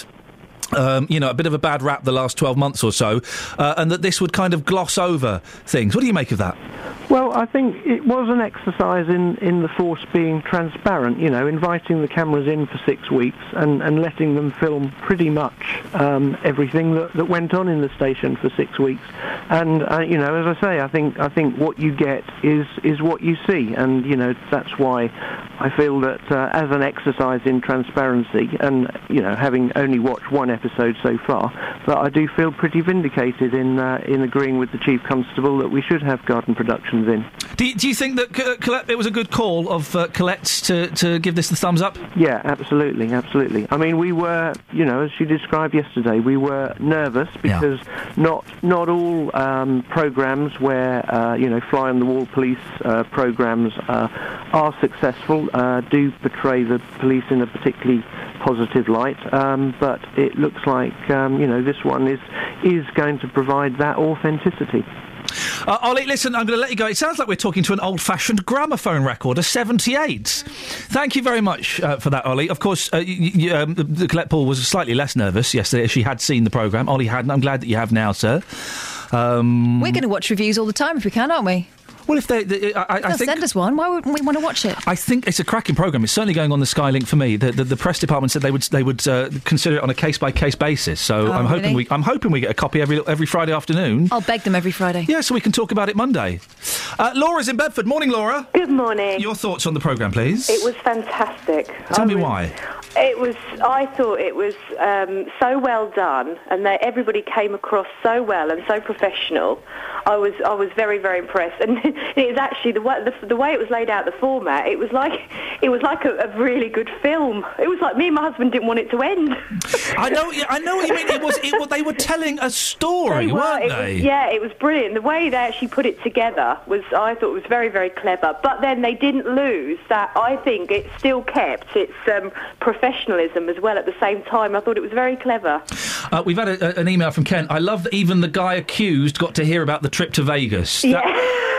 That uh, some of those oh that was so funny and it- just those bits about the uh, when he about his holiday and everything and you see the other one yawning that was so good. I mean they'll- they'll be laughing about that when they see it. Laura, listen, part, part uh, it's, it's very unusual for me to be so uncynical, so I, I'm going to force myself to be a little bit cynical. I- I- Is, there a danger that um, we are getting a puff piece, that we are, that, that, that, you know, Luton Police have been accused of some pretty mucky things in the last 12 months, and that we are, you know, it's smoke and mirrors, and we're, you know, we're being distracted. Ah, mm, there is that slight, slight chance. But then you can't, I mean, it's a fly on the wall documentary. It's not staged, is it? So this is the way it actually is. So, um, you know, if, if they are trying to put themselves in a good light, then, you know, I I think they should, we should see the other side. I mean, I was, the two, the two men that they've, obviously, that agreed to do it, they were, I mean, the, the ex-holiday rep and the one that looks like Penfold from Danger Mouse. I mean, oh my goodness me. Oh, yes, I know exactly what you mean. Yeah. Bless. I mean, he obviously he looked like the brains behind it. He was. I mean, the two characters, but together. I mean, I was very impressed with the way that they ha- they handle um, the um, uh, the suspects. So I was, I, you know, it does come across ever so well. So if there is a little bit of that, well.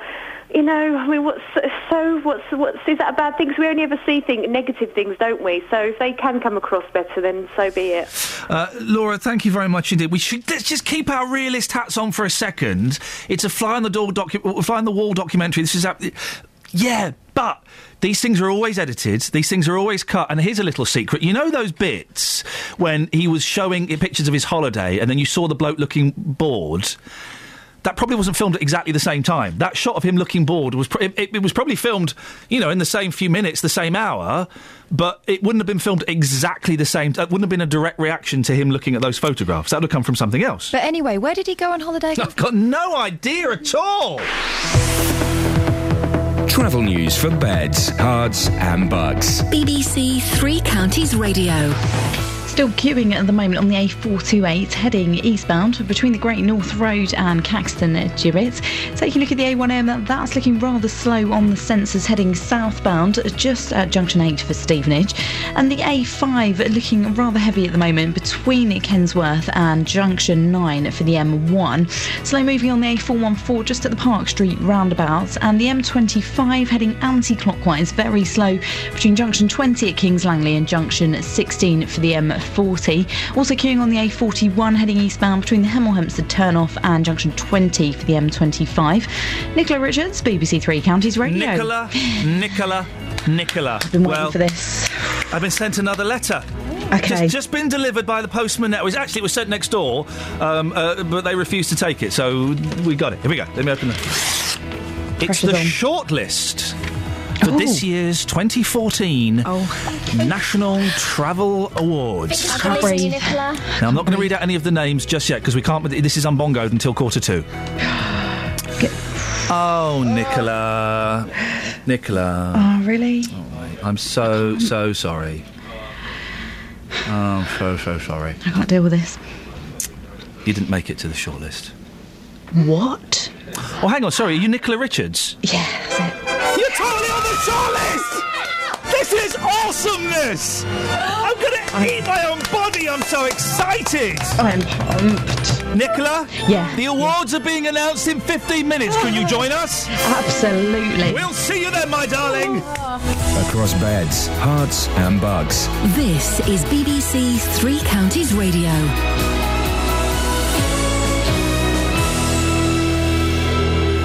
It's 8.30, I'm Simon Oxley. Reporters revealed that an elderly man who had Parkinson's disease and dementia died after not receiving his medication at a care home in Bedford. Television critics have praised the new documentary about Bedfordshire Police, which aired for the first time on Channel 4 last night. David Cameron is promising more GP surgeries will open seven days a week. The National Audit Office has been asked to look into comments made by a councillor about the Luton to Dunstable busway. And this September has been the driest across the UK since records began in 1910. Three Counties Sports. BBC Three Counties Radio. Watford begin life under new head coach Billy McKinlay tonight as they host Brentford at Vicarage Road. McKinlay was appointed yesterday after Oscar Garcia's decision to step down due to health reasons after just 27 days in charge. McKinlay, the Hornets' third head coach this season, says he'll take his time in making any changes. I'll put my personal traits on, on, on how I see the, the team playing. But, you know, listen, we're healthy. We're in a good position. You know, we've had a reasonable start to the season. some really, really good things on Saturday, some things we need to work on. So, you know, I'm, I'm, just saying, I'm excited about that and I'm sure small things will change over, over the next days and weeks. And there's full commentary on Watford versus Brentford in tonight's Three Counties Sport from 7. Also tonight, the Champions League resumes with Manchester City at home to Roma and Chelsea away to Sporting Lisbon. The Newcastle manager Alan Pardew is under increasing pressure after a 1 0 defeat at Stoke last night. The club's owner Mike Ashley had joked with a newspaper reporter that Pardew would be sacked if he failed to win. The Stoke manager Mark Hughes has sympathy for Pardew. It's not easy. I've been in that situation as well, and, and all you can do is is work hard. And, and I know he's an exceptionally hard-working manager, and uh, he, he he will be working with his staff to, to turn things round. I thought they, they played well for for him tonight, and uh, that will encourage him, I'm sure. There were 1,600 fans at Stevenage's Lamex Stadium last night as Tottenham lost 2 1 to Manchester United in the Under 21 Premier League. And Andy Murray plays his first round match at the ATP event in Beijing this morning. Murray is bidding to qualify for the end of season World Tour finals in London. BBC Three Counties News and Sport. The next full bulletin is at 9. Across beds, herts, and bucks. This is Iain Lee. BBC Three Counties Radio. Gosh, Nicola, Nicola, Nicola, I really wish you the best of luck, my darling. You deserve this. You've worked so, so hard. It really has been a magical six or seven months, and um, Well, the 2014 National Travel Presenter Awards will be announced in approximately 11 minutes' time, and our very own Nicola Richards is up there in the shortlist of five. Let's keep our fingers crossed. Well, let's just keep our fingers crossed. What else are we talking about between now and nine o'clock? If you've got more than two cats, you're a fruitcake. You're a loon. You are a nut job. Uh, particularly if you're a woman that lives on your own. Yes, Kelly. I had a cat, Right. which I thought was male. Right. Got quite fat, had babies. So there was a period of time where we had loads of cats. At what point did you realise it was not a male cat? When, When the, the third, we fourth like- baby came out? When we were like, what? Do you know what you've just done there? You've just confirmed his case. Yeah. Well, kittens don't get. Did you get rid of the kittens? I don't mean in a sack. We we uh, Distributed yeah, the kids. distributed That's fine. That's that's fine. That's fine. that fine. can happen. That can happen. It's when you own, like. Okay, all right. It's when you own three or more adult cats On purpose. On purpose, and one of them is probably a stray. Mm. That is a lunacy. They're just using you anyway. The well. Yeah, they are. Strays are. My bed is filthy at the moment. I mean, just absolute. F- I'll take a picture of it. I won't post it online because it's disgusting. Is I'm it like, anything to do with your cat? I'm like is Mr. Trebus. Uh, yeah, it- it's the, where the cat sleeps and she's molting. I need to give her a brush and a stern telling off, young lady. And a Don't worry. bath. Can you bath a cat? No, mate. You can. No. Some she's really like it. started to annoy me recently because she um, uh, she sleeps in my bedroom and I shut the door so I'm not disturbed by my annoying family. But she, I get into bed and I start to doze off and she goes and has a drink of water. I think, oh, here we go. And then she wants to go out and have a wee. Yeah. So she claws at the door. So I've got to let her out. If I shut the door, she wants to come back in. So I've got to leave the door open so I can hear my annoying family. You know uh, what that situation is? She's using you. No. You're in her bedroom. You're her servant. In my bedroom. No, that's her bedroom. Oh eight four five nine four double five five double five. She's just tolerating you because you serve her. Do hear Irritating. a cat fact that might not be true? Um. Yeah. Sure. Okay. If you were on your own, you, and you died, It would eat you. yeah. If you had a dog, It wouldn't. It would lick it would you. lay down next to you and die with you. Yeah, which is Probably why- would tr- have a little nibble as well. Which is why cats are better because they are sensible They and more not dumb like dogs. Dumb dogs. Uh, we're also asking. Uh, my neighbours are now refusing to take any parcels from. We don't have loads. Next doors had like three in twenty months. Come on, guys. What's your beef? There are some Texas on this. Go on then. I happily accept parcels for one neighbour, however, the other side is rented out to many different tenants. So I don't, says Val. Yes, she doesn't. No, she doesn't. What does that even mean, Val? She doesn't know who they are. Why is she going to take their stuff in? It might be anything. Sweet talking gal. Uh, also, also, also, I always take partner. Pardon? I'm so sorry about this, Helen. It's a really good point, and he's doing that. No, it's um. We're having. Uh, what is it? What does he call it? What does um uh, uh, Wally Webbs call it? Um, early, early morning. Early morning slip. We're having an early morning slip. Helen always takes in parcels for the neighbours, and delivery people know we do. It helps everyone out, and it's a good way to get to know new neighbours. And the only time we refused to take packages was after the people living opposite had been home for several hours. But waited until gone 10:30 p.m. before collecting it. Oh That no, is no, just a rude. no. You don't. You don't go around after half past seven to collect the package. You don't do that. But you collect. You, you take the package for your neighbours, guys. Also, if you saw the police show last night, your thoughts on that, please. Oh eight four five nine four double five five double five is the uh, phone number. Janet thought it was a brave and ultimately brilliant piece of TV. It showed the police at their very best. Kath can't do it. Kath can't slurp. Kath can't slurp. Slurp I don't slurp because I am a lady. Slurp on it. Go on. No. Slurp on it. Certainly not. The very idea. You don't have to slurp. Go on, slurp on it. No. Put it in your mouth and slurp on it. You put it down. Pick it up. Right, here we go. Pick it up. No. Pick it up. All right, all right. Put it Put it down. No. Leave it on the table. Okay. Fine, you've done it. You've done what I told you to do. I told you to leave it on the table. You've left it on the table. I'm not slurping it though. And that was your aim. Pick it up. She picked it up. Put it down. Pick it up. Pick it up. to- Put it in your mouth. Slurp on it. Like a good girl. Go on. Thank you very much indeed. Mark's in Bletchley. Good morning, Mark.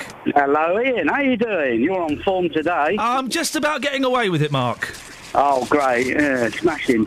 Yes, um... All right, Jim Bowen, what have you got for us? it's funny. Recently, I compiled a list of my favourite travel presenters. Oh, yeah? Yeah, I stuck it on my Facebook page. It's a bit like getting them a bit of credit because uh, they do work really hard. So, uh, So, who are your favourite travel presenters then?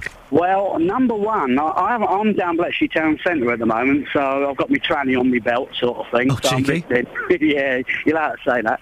And uh, I, I, the top one is Anne Bond, and Anne Bond made it to Radio One uh, uh, last week. Hey, yeah, I posted, I posted it on your um, Iain Lee. Um, Oh, I saw that. Yeah, I saw that. Yeah. Oh, that was you. All right. Oh, yes. Okay. That was me that done that. So uh, she made it to uh, to um, I think it's the Greg James show on Radio One. Ah, so not proper Radio One then.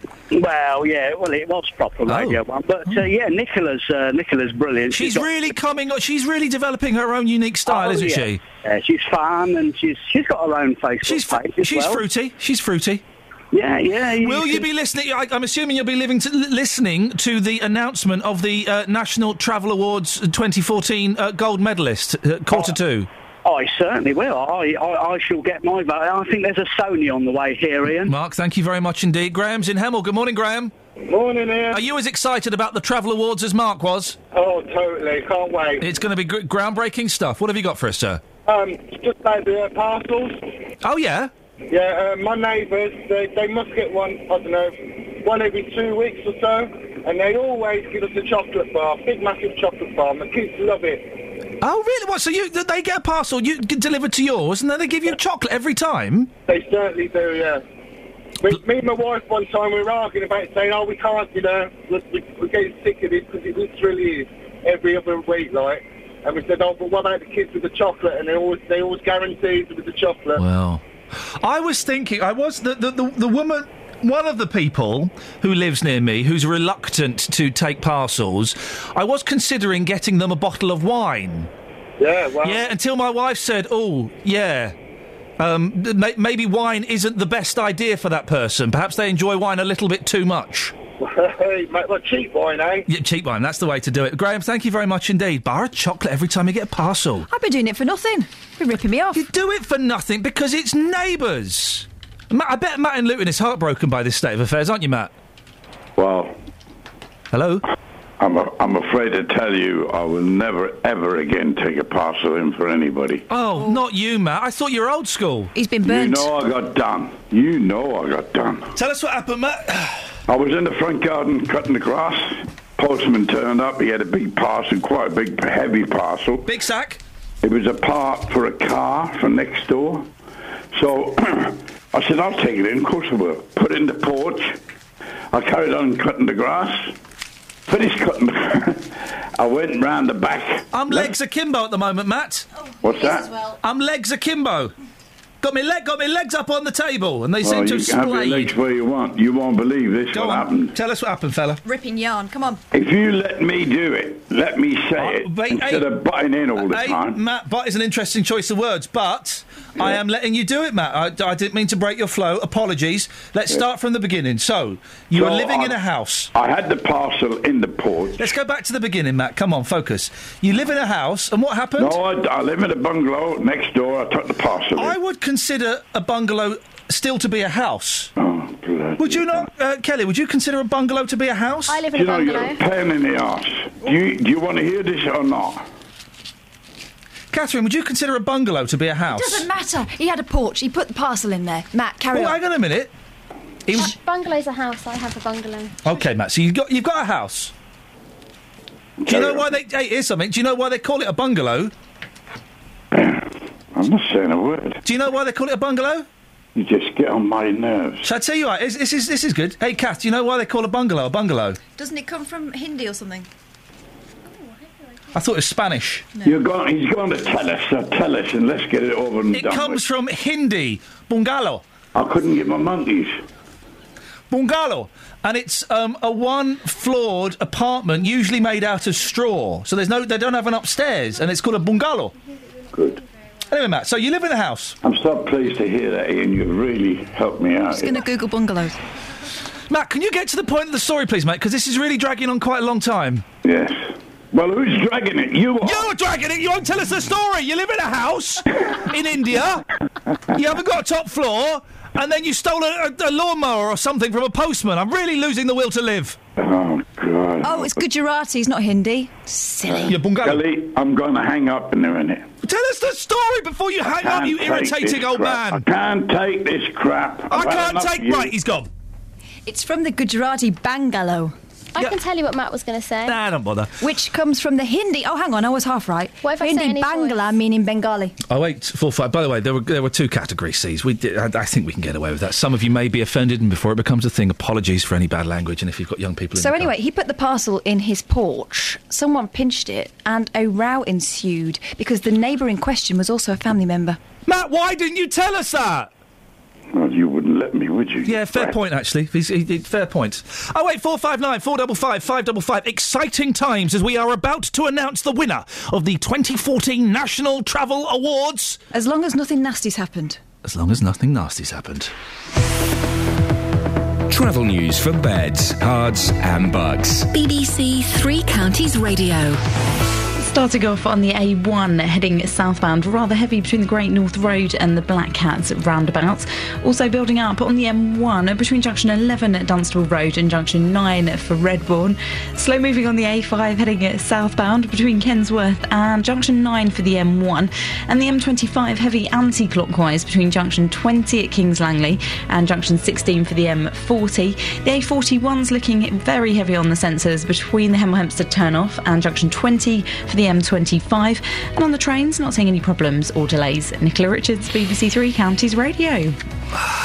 How you feeling, Nix? I don't know, I've got sweaty palms. Yeah, I know, and I need If to I'm talk to you about that. You've got sweaty pits as well, but that's by the by. I don't want to jinx this, but I think this is your year. Yeah, I really think this has been really good today. I got to say, I love, I love the dress, Nix. You've done really well. Yeah, you look, you look so magical. And listen, hey, listen, if you don't win, you got through to the final. Not many travel reporters can say that. It's all political anyway. Yeah, Yeah, don't but wanna I, win, I. I think you're in with a good chance. Got the envelope here. Okay. Okay. The Travel Reporter Awards nominees for 2014 are in no particular order. Come on, Nick. Can't breathe. Andy McCall, LBC, for roadworks on the North Circular. Orna Merchant, 5 Live, pile up on the M6. Nicola Richards, BBC Three Counties Radio, Junction 10 of the M1. and Ross Kane, Flying Eye, Capital Radio, all traffic in the 80s. And the winner is. Can't handle this. Oh my gosh! It's Andy McCall, LBC Roadworks on the North Circular. What am I going to do now? So it seems feels like it's over.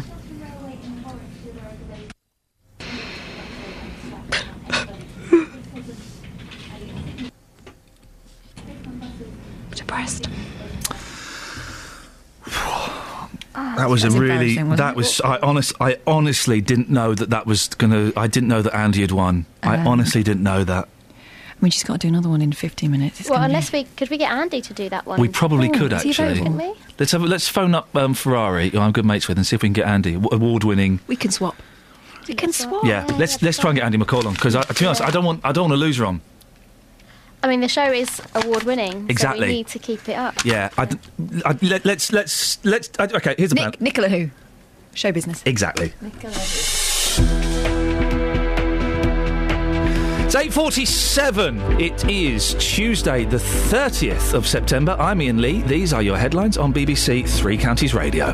Bedfordshire's Police Commissioner says widespread praise for last night's television documentary on the force justifies the decision to let the cameras into Luton Police Station. The National Audit Office has been asked to look into comments made by a councillor on this programme about the Luton to Dunstable busway. And a report has revealed that an elderly man who had Parkinson's disease and dementia died after not receiving his medication at a care home in Bedford. Coming up, we'll take more of your phone calls on uh, the police documentary and taking parcels in for your neighbours. But before that, here's Georgina with the weather. Beds, herts, and bucks weather. BBC Three Counties Radio. Hello there. Well, things are brightening up quite nicely, and we've got more sunny spells on the way. There are a few showers around today, but they're pretty isolated, so not everybody will see them. And with temperatures reaching 20 degrees Celsius, it should be quite a pleasant way to see out September. Now, tonight, uh, clouds over, we've got some patchy rain pushing eastwards with lows of 13 degrees. And tomorrow, uh, the further west you are, the brighter it should be to start off the day, but elsewhere, fairly cloudy. And we hold on to a lot of cloud for much of the day, although it should be feeling a little brighter by the afternoon, with temperatures up to 19 degrees Celsius. Now, it's looking largely dry on Thursday, with just the possibility of a few light showers. Dry and bright by day on Friday, but becoming wet and windy through the night. And then on Saturday, a much cooler, fresher feel to the day. That's your latest forecast. My boy's just had his first piano lesson. He's only four and a half. Hmm. Every weekday morning, local opinions. Well, I think it's a very difficult uh, proposition. You really cannot l- allow your heart to rule your head. Local stories. I wanted to call my house Hardcore Mansions. They refused that on two separate occasions. I wasn't leaving the house through the fear as to what I would find when I came back. Local life. I bought a car within three months. It's rusty. They said that the deposit would be forthcoming. It wasn't. The JVS Show. Weekdays from 9 on BBC Three Counties Radio. Call 08459 455 555. BBC Three Really Counties um, Radio. A lot of nonsense in today's show. Re- really, a lot Well, of. you say that. yeah. Um, and I mean it. when you say today's show Oh. suggests that yesterday's wasn't. Yeah, yeah, a lot of nonsense. Uh, don't tell anyone. The television documentary about the police, Luton Police. Did you watch it last night? What did you think, Ray and Ray's in Luton? Ray, did you watch it? Hello, my friend. I thought it was very, very good, very intriguing. Yeah, I was stuck to it. What was so good about it? Um, I think the way it was put over and the way it was put together, uh, the way you had the prisoners coming in in between. Did you? Do you? Um, has it changed your opinion of the police? Uh, not really, because I was special constable for ten years, Ah. so I've I've, I've seen. So you've you've you've been in, you've been inside the, the the police. You know some of those situations. Well, did, did you, do you think it, it portrayed it accurately? Yeah, yeah, yeah. What about those people? We had some critics yesterday, Ray, who were worried that, that Luton Police in particular has been involved in. Well, it, it, it's got some dark marks over its its head. Is this a puff piece that's trying to divert our attention? Not really. Ray, thank you very much indeed. Sorry, I was distracted during that because Catherine, you're smelling your pits. you actually you actually got your arm up, having a good sniff of No, your I was having a stretch. No, you weren't, mate. You were smelling your pits. Well, I think I might have forgotten one. We a oh roll on this morning. no! It's all right though. I've not got a disco ring. Sweaty Betty. Oh, I have a bit. Oh, mate, the thing is, you are a little bit stinky. Uh, Peter is on the line. Good morning, Peter. Good morning, Iain. Peace be with you. Oh, thank you, sir. I need that for the next couple of days, so thank you very much indeed. What you got for us? Uh, two things. Uh, today, picture the scene. Yes. Man getting off a, an aircraft. I wonder where that was going. 1939, waving a piece of paper. Yes. Peace for our time. We've all seen that um, image. I have in my hand a piece of paper. A- And it all went wrong, didn't it? Neville Chamberlain. Was that that wasn't today, was it? It was today. Hey, today I, and, and and today in 1998 was the, f- the the the first episode of the 11 o'clock show. You see, it all ties together. It all happens. It all happens. You know, uh, what you know, our bungalow is called a bungalow. Yeah, I do. yes, um, I have this. This is this is gospel. Um, it was Oh. way back in the twenties, I believe, uh, when uh, Nigel Snodgrass was uh, Here we having, go. A ha- having a house built. It's a magnificent house. It's going to be the business. Here we go.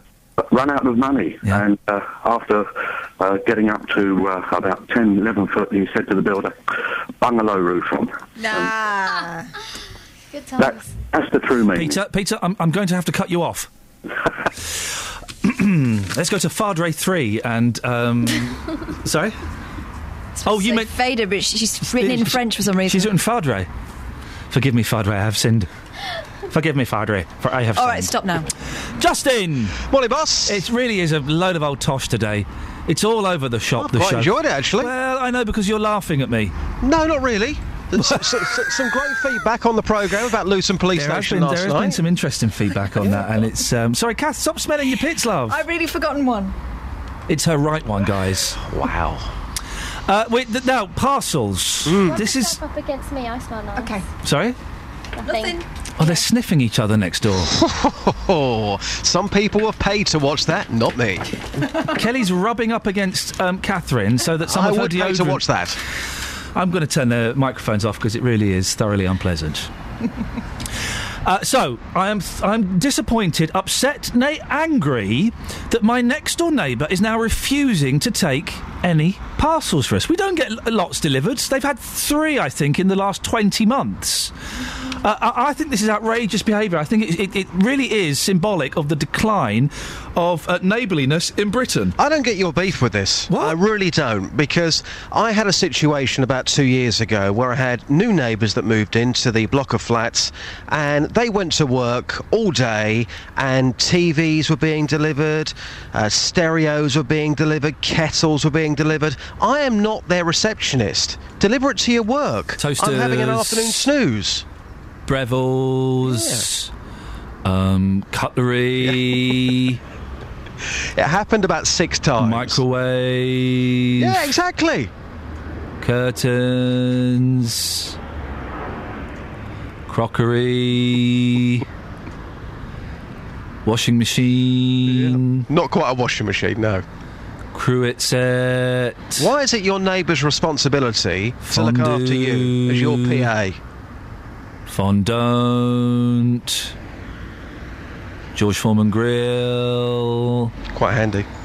Blender. No, too messy. Juicer. Too messy. What's your beef, mate? I just think, why should I? Or why Because should- you're why- their neighbour. I'm genuinely, Yeah. I'm furious, Justin. Because you're their flipping neighbours, mate. No, no, not at all. I think if it's a one-off, that's absolutely fine. But if you Give you a that- one-off in a minute. if you want that item so much, you should be there to collect Oh, it. mate, that's not how life works. You deliver stuff and they don't always deliver on time, or you're not always in, or they won't always Ah, leave it by the door. But, so they go and knock on next door. Excuse me, do you mind taking a parcel? Hmm. Of course I don't mind. I'm a neighbour. I'm British. It's what we do in this country. It's what separates us from other countries. So you don't do that in France. We don't take neighbours' parcels in France. In Britain, Justin, we do it. It's the British way of life. Ah, right, so you're too busy. That's having your neighbours all working around you and your schedule. Iain, I've been on the streets this morning. To be fair, the majority of people, of course, they would accept a Of course they would, because they're, they're decent people. But I found a couple I'll of people. butt you in a minute. I won't do that. I found a couple of people who would never accept parcels Hang on a for their neighbours. Is this package just going to be people who are agreeing with you? Well, I'm not accepting this package. What? I am not accepting this package. I'm sorry. I'm sorry. I don't want to accept any packages from Justin anymore Hmm. because they- I, why should I? Why should I balance? Oh, my, come on, don't be mean. I'm not accepting a package for him. He accepts yours. Eh, Only because he has to contractually. Hmm. Do you want to hear it? Here's a couple of people who would always say no to parcels on behalf of their neighbours. Take a listen. Sir, you would refuse to take a parcel for a neighbour. Tell us why. Can't trust no one. What do you mean you can't trust anybody? Who can you trust? What, so you don't know what might be in that parcel? Never know, yeah, true. So you always refuse? Depends on, on the person, really, innit? If you don't know the person, you always refuse? Yeah, definitely. Uh, Nathan, when it comes to parcels being delivered at your front door, it makes you quite angry, doesn't it? Uh, depending on what time in the morning it is or afternoon. I just tell him uh, number eight or something down the road will take it, not me, mate. I'm never in. You confronted your neighbour and said, enough's enough. Yeah, I told him you better send it to the other next door neighbour. He said that's fair enough anymore, so I don't get any more parcels. And it's not because you're grumpy, it's not because you're angry, you're just saying, look, I work early in the morning, I have a nap in the afternoon. No way. No, I don't accept for that. I won't sign for it either. Never know what it is, do you? Never get accused of something, could you? Could have get was accused of something and getting robbing something, and you're in the frame. So you just let it be. If they're not in, they're not in. If they're in, to the other neighbour, not me. So even if they, they've knocked at every other door Yeah. and you're the last one, you're the only person that could accept it, you still would refuse to sign for it. They've got a doorstep, haven't they? They can't leave it on the doorstep if it's valuable, can they? No, they better put it at the post office then. Can uh, Can you believe that, Cass? Neighbours. Everybody needs. Good Oh, I'm not going to do it. You don't know what it is. What is it going to be? A accuse of bomb or a gun or a stolen VCR? Says Amazon on it. It could be anything. Flipping it, mate. That is. I think that's absolutely shocking. Mean. It's just a word on the street. Yeah, no, it's the word that you've censored because No, you spoke to loads of people who would take the packages. So I said to people, would you accept the package? Yes, I would. Yeah, great radio. Are you still wearing that monkey suit? Yes, I'm still wearing my monkey onesie. I've tweeted a picture. Uh, a lot of people were asking for it, so I tweeted it in the end. But I think I proved to you this morning I can deliver content in a in a creative way and a comfy way, wearing a monkey I onesie. I don't care if it's comfy. People like it on the streets. Have we got a picture we can put on uh, yes, Facebook? I've tweeted it, so you can retweet my tweet at Justin Dealey. Thank you very much, Just. Excellent stuff um, from the other members of the team. Yours was, was barely adequate. Ah, uh, that breaks my heart, Catherine. What, a man in a onesie, yes. yeah, something like that. Well, we've uh, ditched travel loser Nicola Richards. I'm very excited to announce. We, have we got have we got Andy McCall, the the winner? He's really busy now. It's been a rush on Andy McCall. So who's doing the travel now then? Well, we're just going to keep it for the time being. Oh, you're joking. But I'm working on it. I'm in negotiations with his agent. Okay, well, uh, we tried to get Andy McCall, the uh, the award-winning travel presenter. We couldn't. Sorry, it's just Nicola. Travel news for beds, cards, and bugs. BBC Three Counties Radio. Keep it quick, love. Starting off Haven't on much the. M1, heading southbound, rather heavy between junction 11 at Dunstable Road and junction 9 at Ah. Redbourn. The M25 uh, very slow between junction 18 at Chorleywood and junction 16 for the M40. Speed it up a little bit, And please, my darling. We're running out of time. bypass, looking heavy on camera between Yep. Stirling Corner and Mill Hill Okay, Circus. Probably about it now. Nicola Richards. There we go. Thank you very much indeed. Who? Yeah, I'm I'm so sorry, guys. I'm really sorry. I, yeah. That's it. That's your lot. JVS is up next. Thank you, Kelly. Thank you, Catherine. Thank you, Just. Until tomorrow at six from us. Ta-ta. Local and vocal across beds, herts, and bucks. This is BBC Three Counties Radio. Thank you, Iain. Good morning. Welcome to the JVS show. I'm Jonathan Vernon Smith. It's Tuesday. It's nine o'clock. And on today's big phone in, is it hard to keep children's teeth healthy? Public Health England has revealed that more than one